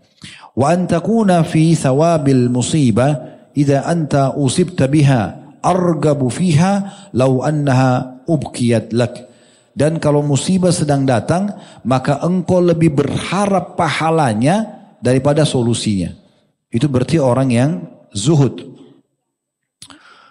Zuhud ini ya juga kalau orang tertimpa musibah ya maaf Yunus ibn Maisarah kita pindah ke semen tadi sudah saya terjemahkan itu eh, perkataan dari Abu Dar, Abu Dar radhiyallahu anhu uh, Yunus bin Maisara rahimahullah seorang tabiin berkata zuhud samanya pujian dan ejaan ketika berada di atas kebenaran. Dinukil dari kitab Jami Ulum wal Hikam di halaman 346. Jadi maksudnya orang kalau zuhud itu mau dipuji dia biasa saja, mau dihina dia biasa saja karena sudah mendahulukan akhirat daripada dunianya. Walid bin Warad rahimahullah berkata, zuhud terhadap dunia adalah seseorang tidak berputus asa terhadap sesuatu yang luput darinya dan tidak begitu bangga dengan nikmat yang ia peroleh. Jadi kalau ada yang luput dia tidak dapat dari dunia biasa saja. Tapi kalau ada, uh, uh, kalaupun dia dapat nikmat dia tidak berlebihan dalam ya nikmat tersebut. Ini diambil dari kitab juga sama Jami' Ulum wal Hikam jilid uh, di halaman 347 sampai 348. Abdullah bin Mas'ud berkata radhiyallahu anhu, seseorang tidak mencapai ridho manusia lalu mendatangkan murka Allah. Itu makna zuhud dalam pandangan Ibnu Mas'ud. Seseorang tidak mencari ridho manusia, seseorang tidak mencapai ridho manusia lalu mendatangkan murka Allah. Jadi bukan karena supaya atasan kita, pasangan kita, orang tua kita, teman kita suka, ya kita lakukan walaupun Allah larang. Sungguh Eh, Allah sungguh memuji orang yang berjuang di jalannya, maka sama sekali tidak khawatir dengan celaan manusia. Ini menurut Abdullah bin Mas'ud. Abu Hazim seorang yang zuhud juga berkata waktu ditanya, apa saja harta anda? Ini ciri orang yang zuhud. Ia menjawab, aku memiliki dua harta yang sangat berharga yang membuatku tidak pernah khawatir miskin. Yang pertama, rasa yakin kepada Allah. Kalau Allah itu ada, Allah akan selalu bersamaku. Gitu. Yang kedua, tidak mengharapkan apa yang ada di sisi manusia. Maka itu harta yang termahal bagi beliau. Jadi bukan rumah, bukan yang lainnya. Tapi dua hal ini yang menjadi harta termahal. Lalu ditanya lagi padanya, tidakkah anda takut miskin? Ia menjawab, bagaimana aku takut miskin sedangkan Allah sebagai penolongku. Dan Allah adalah pemilik segala yang ada di langit dan bumi. Bahkan apa yang ada di atas gundukan tanah. Hasan Basri pernah berkata rahimahullah, yang menunjukkan kelemahan keyakinanmu, apa yang ada di sisimu dalam kurung berupa harta dan juga ya lainnya, lebih engkau harap daripada apa yang di sisi Allah Subhanahu wa taala. Itu berarti menandakan seseorang tidak zuhud. Orang zuhud itu apa yang ada di sisi Allah lebih dia harapkan. Kalau misalnya lagi melimpah nikmat, dia berharap yang dia kejar bukan ini tapi yang lebih besar nanti di akhirat. Sehingga dia selalu bersyukur aja dengan nikmat ini. Tidak membuat dia sombong segala macam. Kalau sedang datang ujian, dia lebih takut dengan hukuman Allah yang besar nanti di sana. Sehingga ini jadi kecil bodoh dan dia bersabar dalam menerimanya. Dia berharap ada pahala di situ. Ini yang kedua. Yang ketiga yang bisa kita ambil pelajaran adalah Tadi yang pertama menghadiri perang peperangan bersama Nabi SAW Uhud di situ kemudian penunggang kuda. Yang kedua adalah tentang kezuhudan. Yang ketiga adalah tentang keutamaan bertafakkur. Yang tadi merupakan ciri khas Abu Darda radhiyallahu anhu. Allah SWT berfirman dalam surah Al-Imran surah nomor 3 191 Alladzina yadhkuruna Allah qiyaman wa qu'udan wa ala junubihim wa yatafakkaruna fi khalqis samawati wal ard rabbana ma khalaqta hadha batilan subhanaka fakina adzabannar Allah mengatakan dan memuji orang-orang yang suka berzikir kepadanya dan orang-orang yang berzikir kepada Allah dalam kondisi berdiri, duduk, berbaring dan suka memikirkan penciptaan langit dan bumi. Seraya mereka mengatakan, Wahai Tuhan kami, sesungguhnya engkau tidak ciptakan ini sia-sia, maha suci engkau, jauhkanlah kami dari siksa yang pedih. Dari ayat ini surah Imran 191 menunjukkan memang tafakur bagian daripada perintah Allah subhanahu wa ta'ala. Dalam ayat yang lain juga Allah SWT mengatakan afala yatafakkaruna af awalam yatafakkaru fi anfusihim Tidakkah mereka merenungi dalam hati mereka? Ma khalaqallahu samawati wal arda wa ma bainahuma illa bil haqqi wa ajalin musamma. Sesungguhnya Allah tidak menciptakan seluruh langit dan bumi dan apa pun yang ada di antara keduanya kecuali dengan kebenaran dan waktu yang sudah ditentukan. Wa inna katsiran minan nasi bi liqa'i rabbihim lakafirun. Dan kebanyakan manusia ya dalam pertemuan dengan Tuhannya mereka lalai. Maka ini poin yang perlu kita renungi dan jadikan sebagai bagian daripada uh, tafakur itu sendiri. Ibnu Qayyim rahimahullah berkata, berfikir akan membuahkan pengetahuan.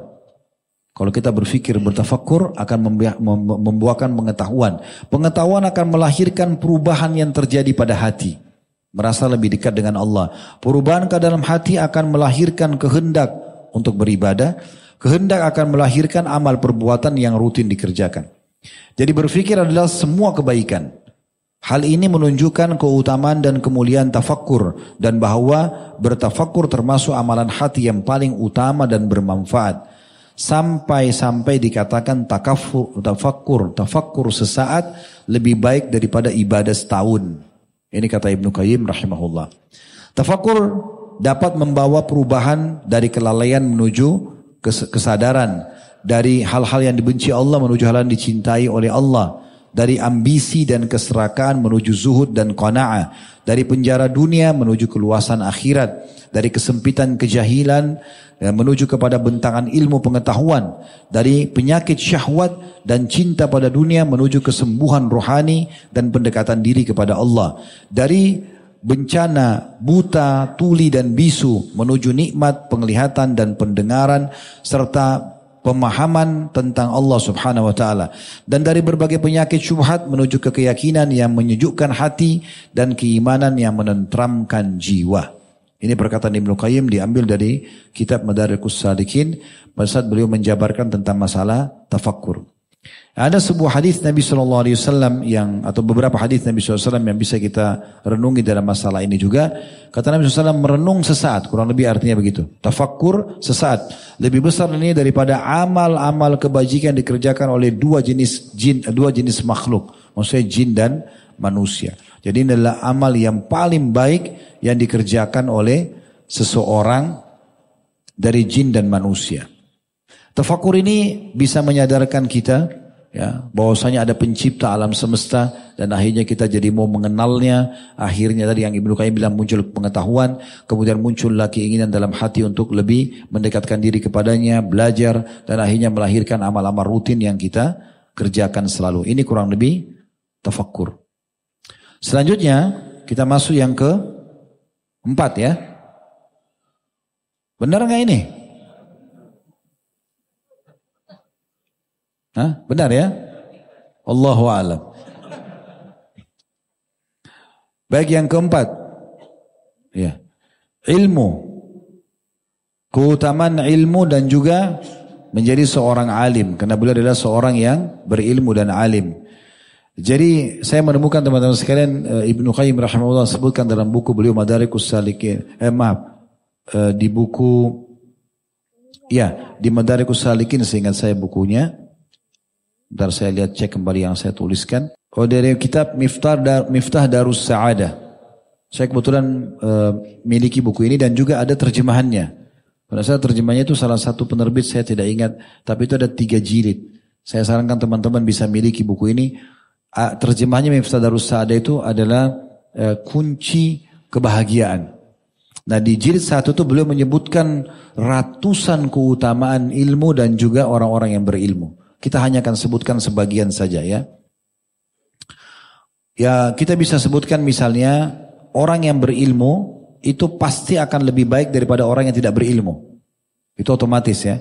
Karena kalau kita tahu hukum-hukum agama kita kan jadi enak melaksanakan perintah agama. Kita tahu tentang sholat, tentang puasa, tentang zakat segala macam. Kalau kita punya ilmunya kan kita nyaman mengerjakannya. Bahkan kita leluasa ya mengajarkan kepada orang lain. Dan Allah sebutkan dalam surah Az-Zumar ayat 9, Kul hal yastawi alladhina ya'lamun alladhina la ya'lamun. Katakan hai Muhammad, apakah sama orang yang tahu dengan orang tidak tahu? Artinya ini teguran ya, supaya kita usahakan berilmu. Dan Allah subhanahu wa ta'ala menyebutkan dalam surah Al-Hashr ayat 20 tentang masalah La yastawi ashabun nari wa ashabul jannah ashabul jannah humul faizun. Ya, tidak akan pernah sama penghuni surga dan penghuni neraka.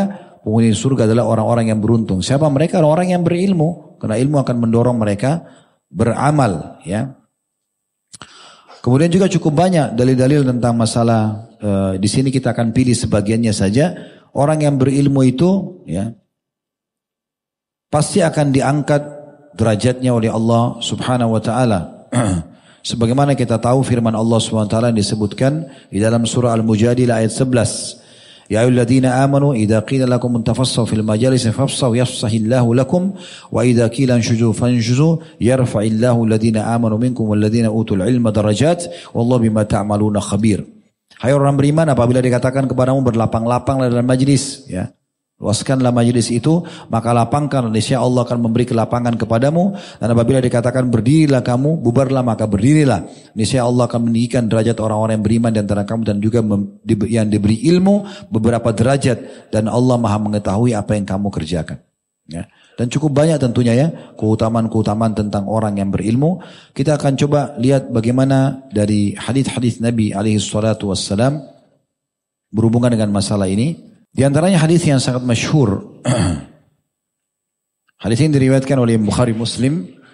Man yuridillahu bi khairan yufaqihu fid din. Siapa yang Allah inginkan kebaikan baginya maka pasti Allah akan berikan dia kefakihan dalam agama. Jadi tolak ukur kita itu disintai atau disukai oleh Allah atau Allah inginkan kebaikan buat kita, kita belajar agama atau tidak. Kalau kita ada punya keinginan untuk hadir dalam majelis ilmu, mau belajar, mau praktikin, maka berarti Allah ingin kebaikan buat kita. Kalau tidak ada keinginan, berarti tidak baik, selesai. Itu konsepnya. Begitu kata Nabi SAW. Ya.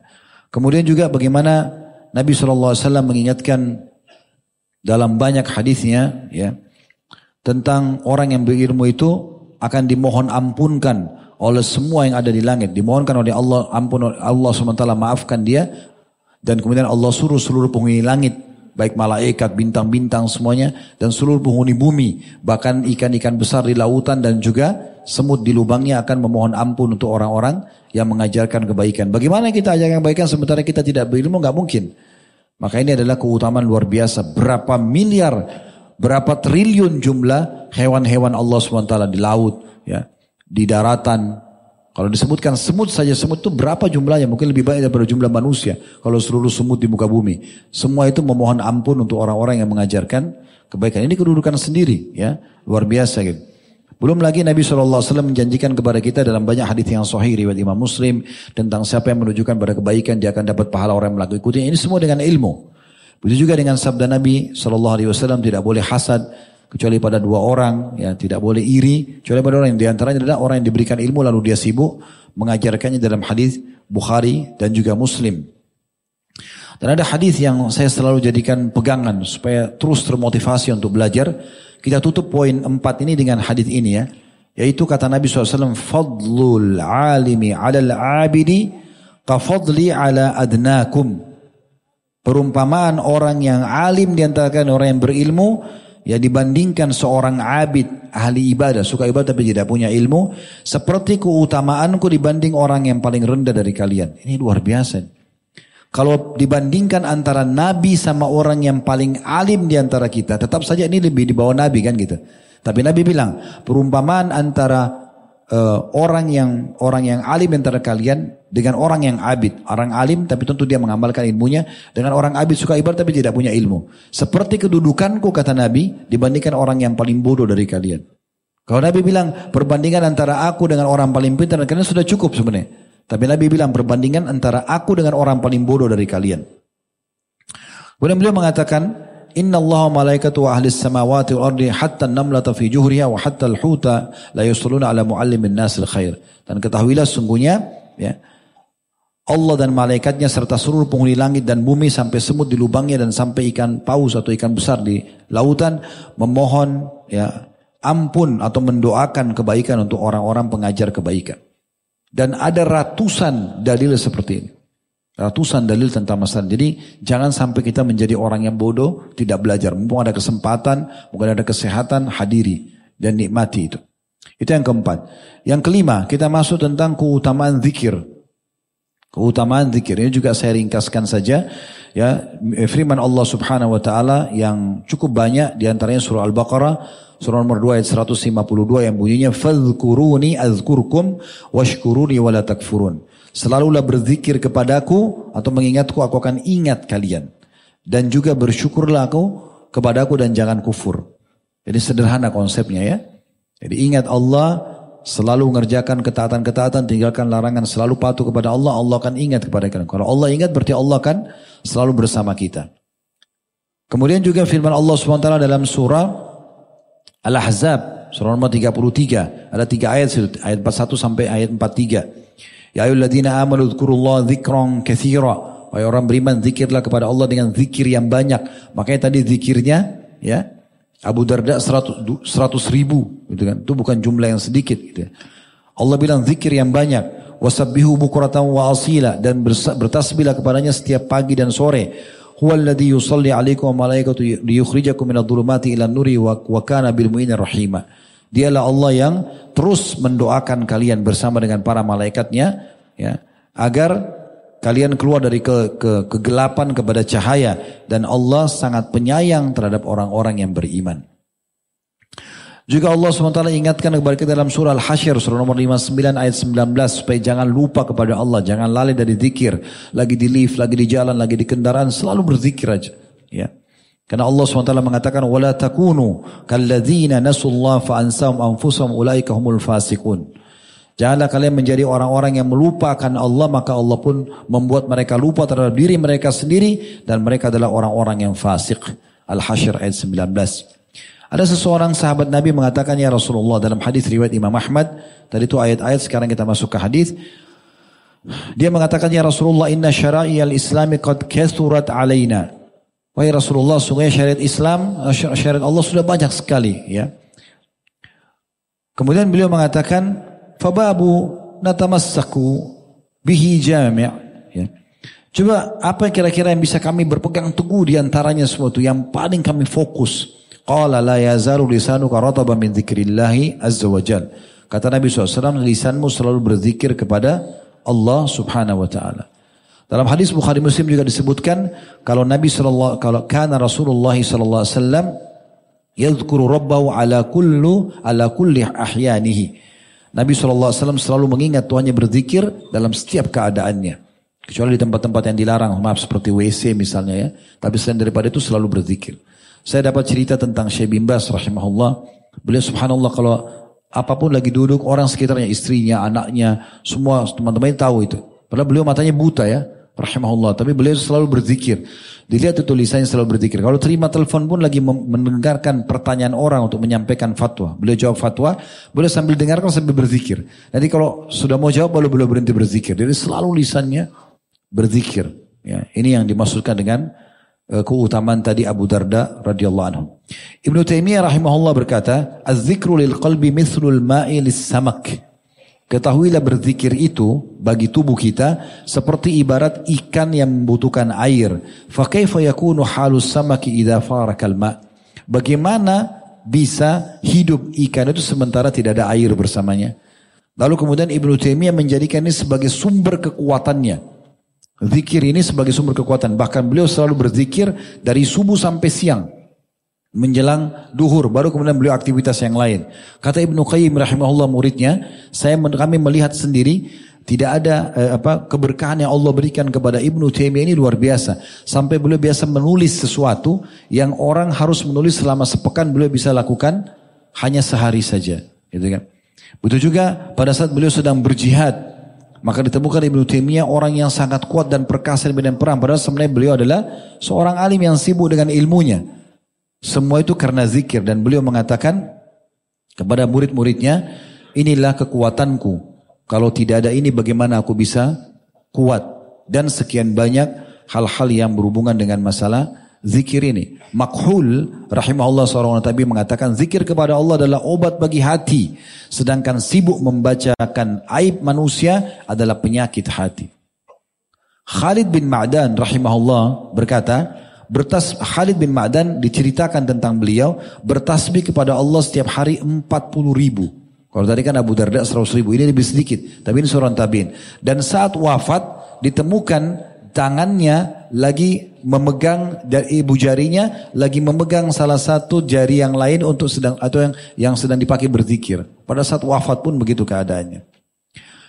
Yusaira seorang muhajirah radhiyallahu anha dari Mekah, beliau mengatakan qala lana Rasulullah sallallahu alaihi wasallam. Rasulullah SAW bersabda kepada kami alaikunna bit tasbih wat tahlil wat taqdis. Wahai para wanita karena waktu itu para wanita dikumpulkan oleh Nabi SAW menasihati mereka. Kalian harus selalu bertasbih. Subhanallah, bertahlil, la ilaha illallah, bertakdis, wat takdis itu memuliakan dan ya memuji-muji Allah. Uh, wa'iqidna bil anamil dan gunakan jari-jari kalian. Fa innahunna mas'ulatun. Karena semua ini akan diminta atau ditanya nanti pada hari kiamat dipakai untuk apa aja tangan. Mustantaqatun dan akan berbicara nanti menjadi saksi hari kiamat. Wala takfulna fatansina rahmah. Maka jangan pernah lalai dari zikir karena nanti akan jauh dari rahmat dan sekian banyak tentunya teman-teman sekalian uh, masalah zikir-zikir ini ya. Saya akan tutup dengan uh, perkataan uh, Abu, Abu Ubaidah bin Abdullah bin Mas'ud. Ini anaknya Abdullah bin Mas'ud, seorang tabi'in, ayahnya seorang sahabat.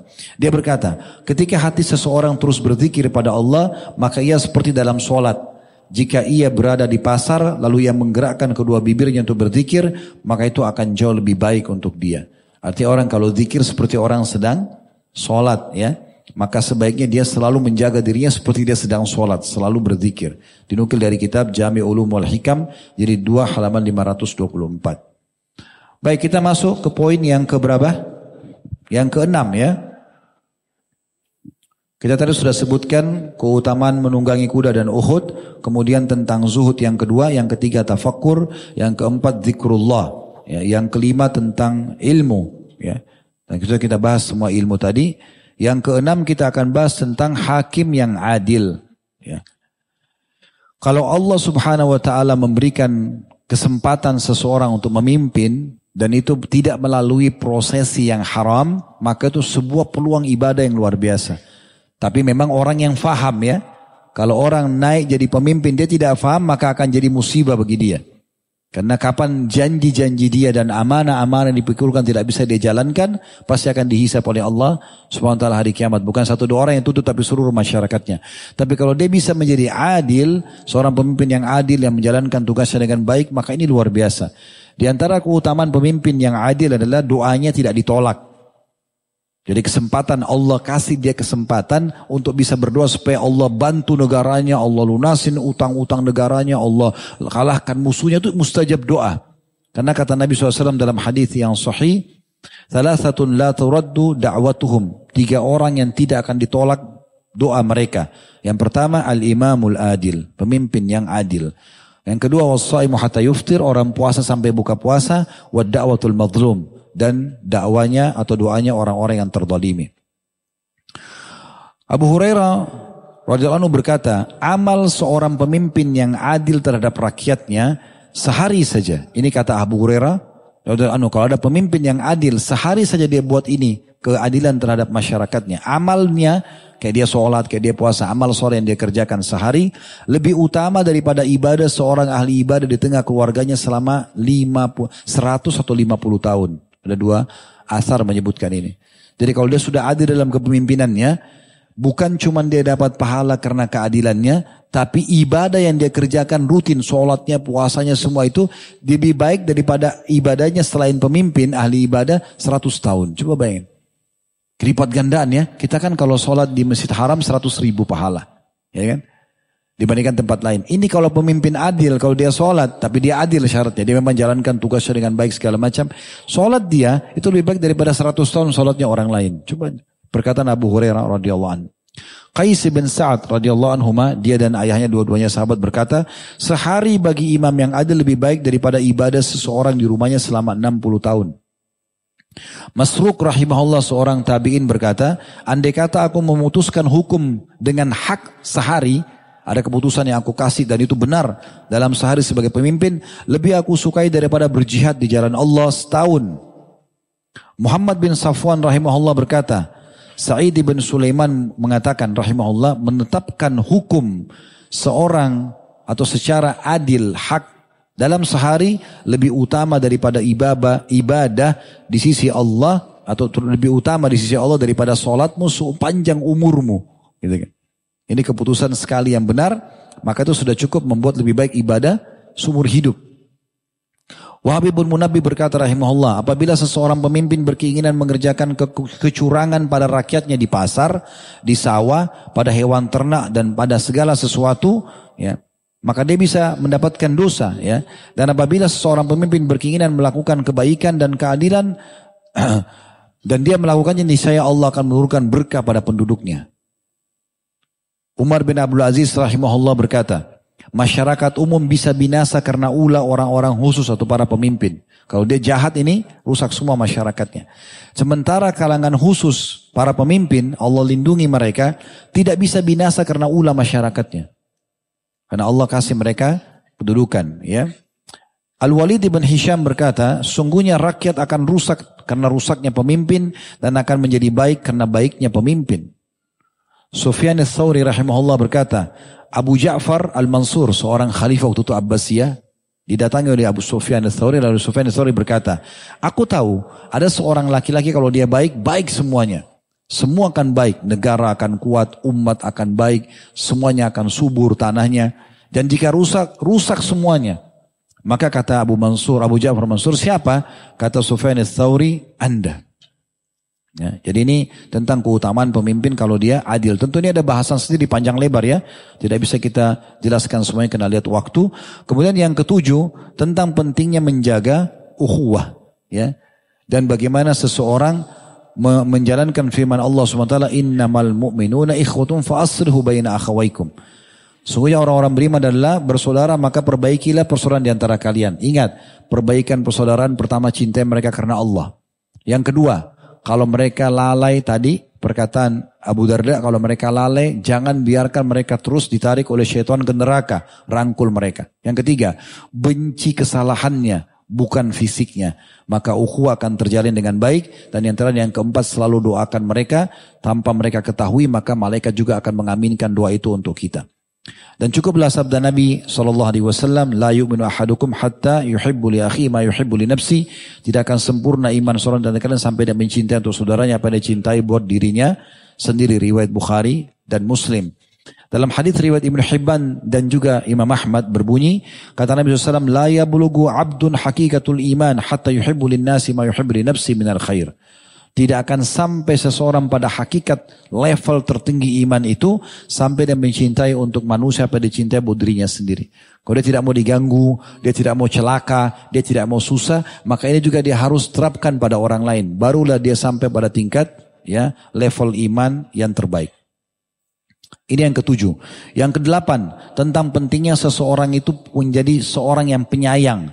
Tadi kan Abu Darda orang yang rahim, artinya lembut. ya dan itu disebutkan oleh Nabi SAW dalam hadis Bukhari Muslim. La yarhamu man la yarhamu man la yarham la yurham. Siapa yang tidak mengasihi, ya tidak kasihan lihat orang, ya tidak berbelas kasih maka juga tidak akan dikasihi. Maksudnya oleh Allah dan juga makhluk. Kemudian dalam hadis yang lain riwayat Tirmidzi, tadi itu Bukhari Muslim yang pertama kali hadis Tirmidzi, kata Nabi SAW, Ar-Rahimuna yarhamuhumur Rahman. Orang-orang yang penyayang itu akan disayangi juga oleh Allah. Irhamu man fil ardi yarhamkum man fis sama. Kasihanilah semua yang ada di muka bumi maka yang di langit akan kasihani kalian. Pengasihan ini begini, kalau orang baik ya kita dukung dalam kebaikannya supaya tetap dia dalam itu pengasih namanya. Kalau orang salah dia rangkul dan dia perbaiki kesalahannya itu namanya pengasih. Ya. Juga kata Nabi saw Man lam yarhamin nas la yarhamuhullah dalam hadis riwayat Tirmidzi. Siapa yang tidak mengasihi manusia maka tidak akan juga dikasihi oleh Allah Subhanahu wa taala. Imam Bukhari menyebutkan dalam kitab Adab Mufrad beliau sebuah riwayat kata Nabi SAW la yurhamu man la yarham tidak akan pernah dikasihi oleh Allah yang tidak mengasihi wala yukfaru liman la yakfir dan tidak dimaafkan yang tidak memaafkan orang lain ya jadi ini memang penyampaian-penyampaian cukup banyak berhubungan dengan masalah ini yang kedelapan. Yang kesembilan ya kita simpulkan adalah tentang masalah pentingnya berdakwah dan menjadi pengajar yang baik. Menjadi pengajar yang baik. Ini cukup panjang bahasanya tentang masalah dakwah. Tapi saya ringkaskan bagaimana setiap orang di antara kita teman-teman sekalian harus memahami sebagai seorang muslim. Kita ini semua marketing. Kalau saya bahasakan supaya mudah difahami. Kita ini seperti marketing. Kita punya produk namanya Islam.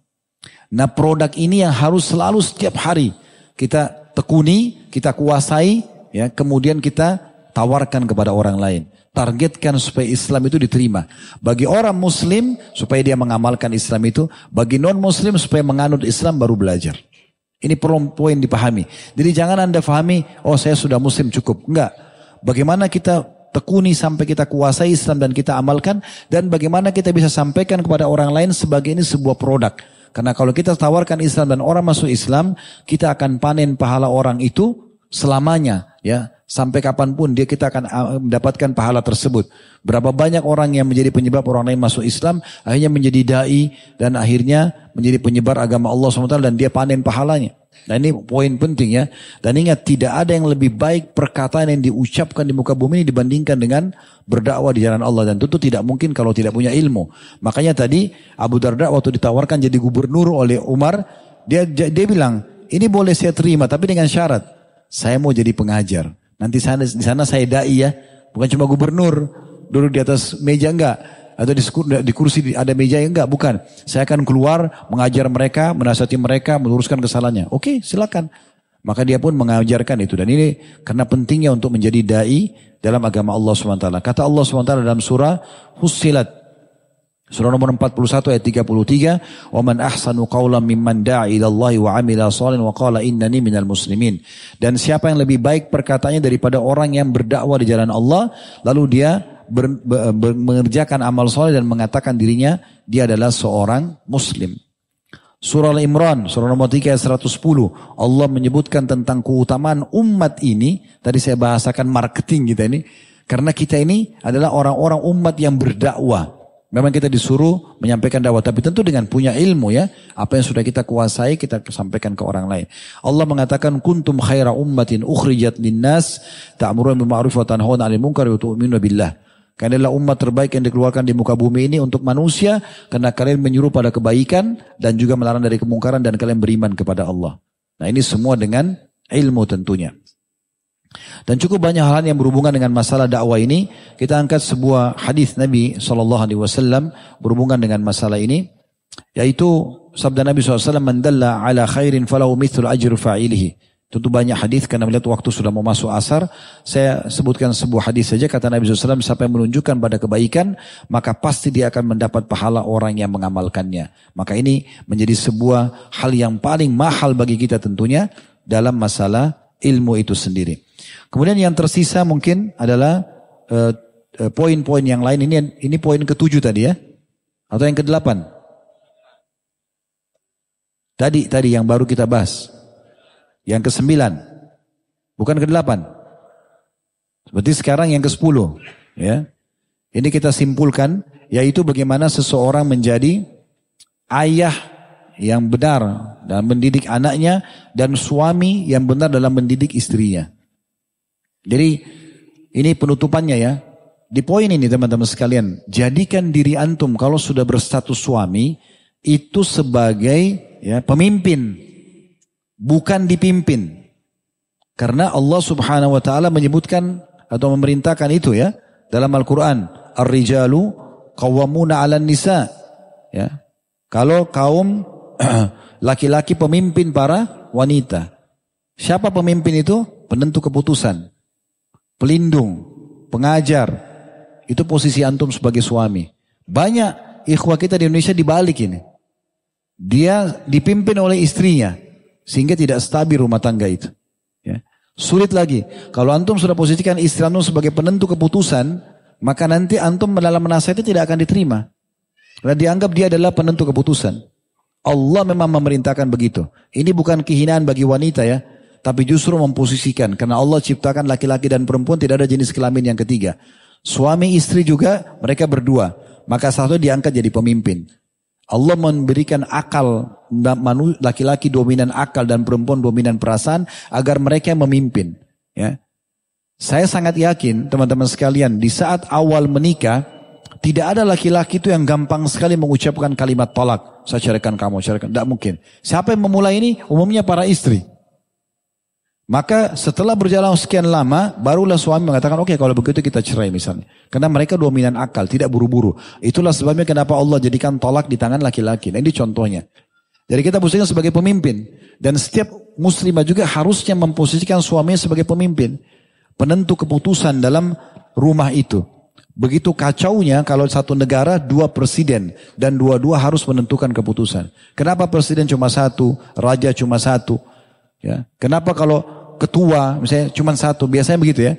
Kalau ada pun yang lain itu membantu dia. Karena memang ini penentu keputusan. Kalau dua nanti jadi kacau semuanya. Itulah sebabnya ada pemimpin dan yang dipimpin. Tapi dia di sini menaungi, melindungi segala macam. Di antaranya adalah memberikan, meluruskan kesalahan-kesalahan, memberikan masukan yang baik dan menentukan keputusan. Di antaranya tadi Ummu Darda diajarkan oleh suaminya agar bekerja, berusaha. Kalaupun saya sudah tidak ada nanti, maka jangan mengemis dari orang. Begitu juga dengan sebagai penutup, anak-anak. Pendidikan anak penting sekali. Jadilah orang tua yang menentukan apa pun gerak-gerik dan langkah anak. Jangan balik. Jangan jadi orang tua yang diatur oleh anak. Ya, ini sebagai penutup bah, poinnya penting. Ini yang saya lakukan juga dalam rumah tangga. Insya Allah mudah-mudahan Allah berkahi. Teman-teman sekalian, sangat ganjil. Saya pernah temukan ada di antara jemaah jalan sama kami pada saat itu umroh. Setiap ayahnya mau ke mana tanya anaknya.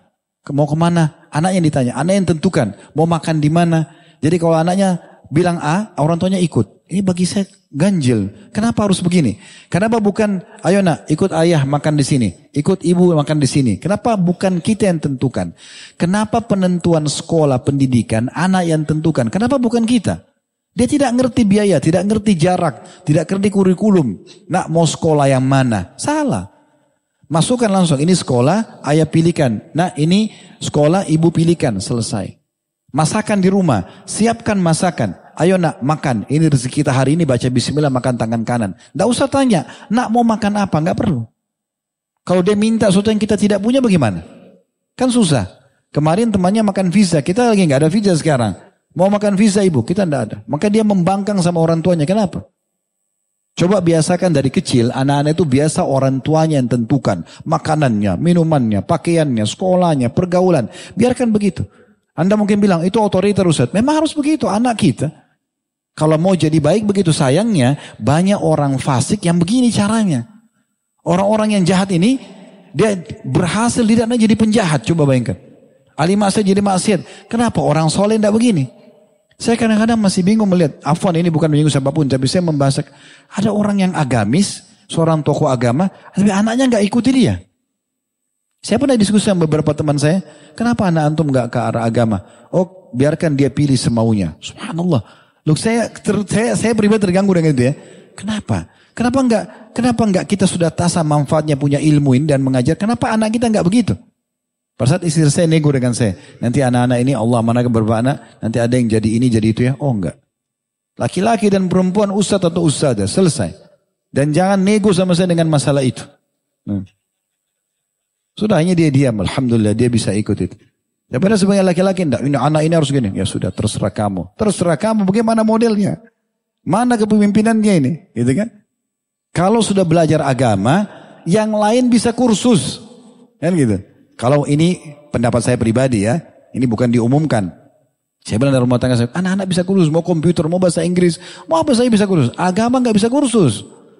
Nggak ada pesantren kita itu tuh nggak memberikan kecuali kunci-kuncinya saja. Biarkan dia belajar dari kecil, agama selebihnya nanti ya bisa uh, menjadi besar insya Allah. Sebagai penutup juga saya ingin titipkan teman-teman sekalian, hilangkan persepsi belajar agama akan susah untuk mencari rezeki. Ini belajar pesantren, nanti mau kerja di mana? Subhanallah. Mana imannya ini? Rezeki sudah ditentukan. Dan tidak ada hubungannya orang belajar di pesantren atau belajar agama, nanti tidak ada rezekinya. Alhamdulillah saya jurusan agama bisa punya perusahaan, bisa bekerja, bukan sombongkan diri, tapi memperlihatkan ilo. Bisa, Salah itu orang kalau kalau mengatakan orang jurusan agama nggak bisa punya pekerjaan atau yang lainnya. Ini keliru, gitu kan? Gak ada hubungannya. Rezeki sudah tercatat di sisi Allah Subhanahu wa taala. Jadi didik yang benar istri, anak kita sesuai dengan agama maka insya Allah semuanya akan berjalan dengan baik. Allahu alam. Semua bermanfaat. Subhanakallah wa bihamdika. Asyhadu an la ilaha illa anta astaghfiruka wa atubu ilaik. Wassalamualaikum warahmatullahi wabarakatuh.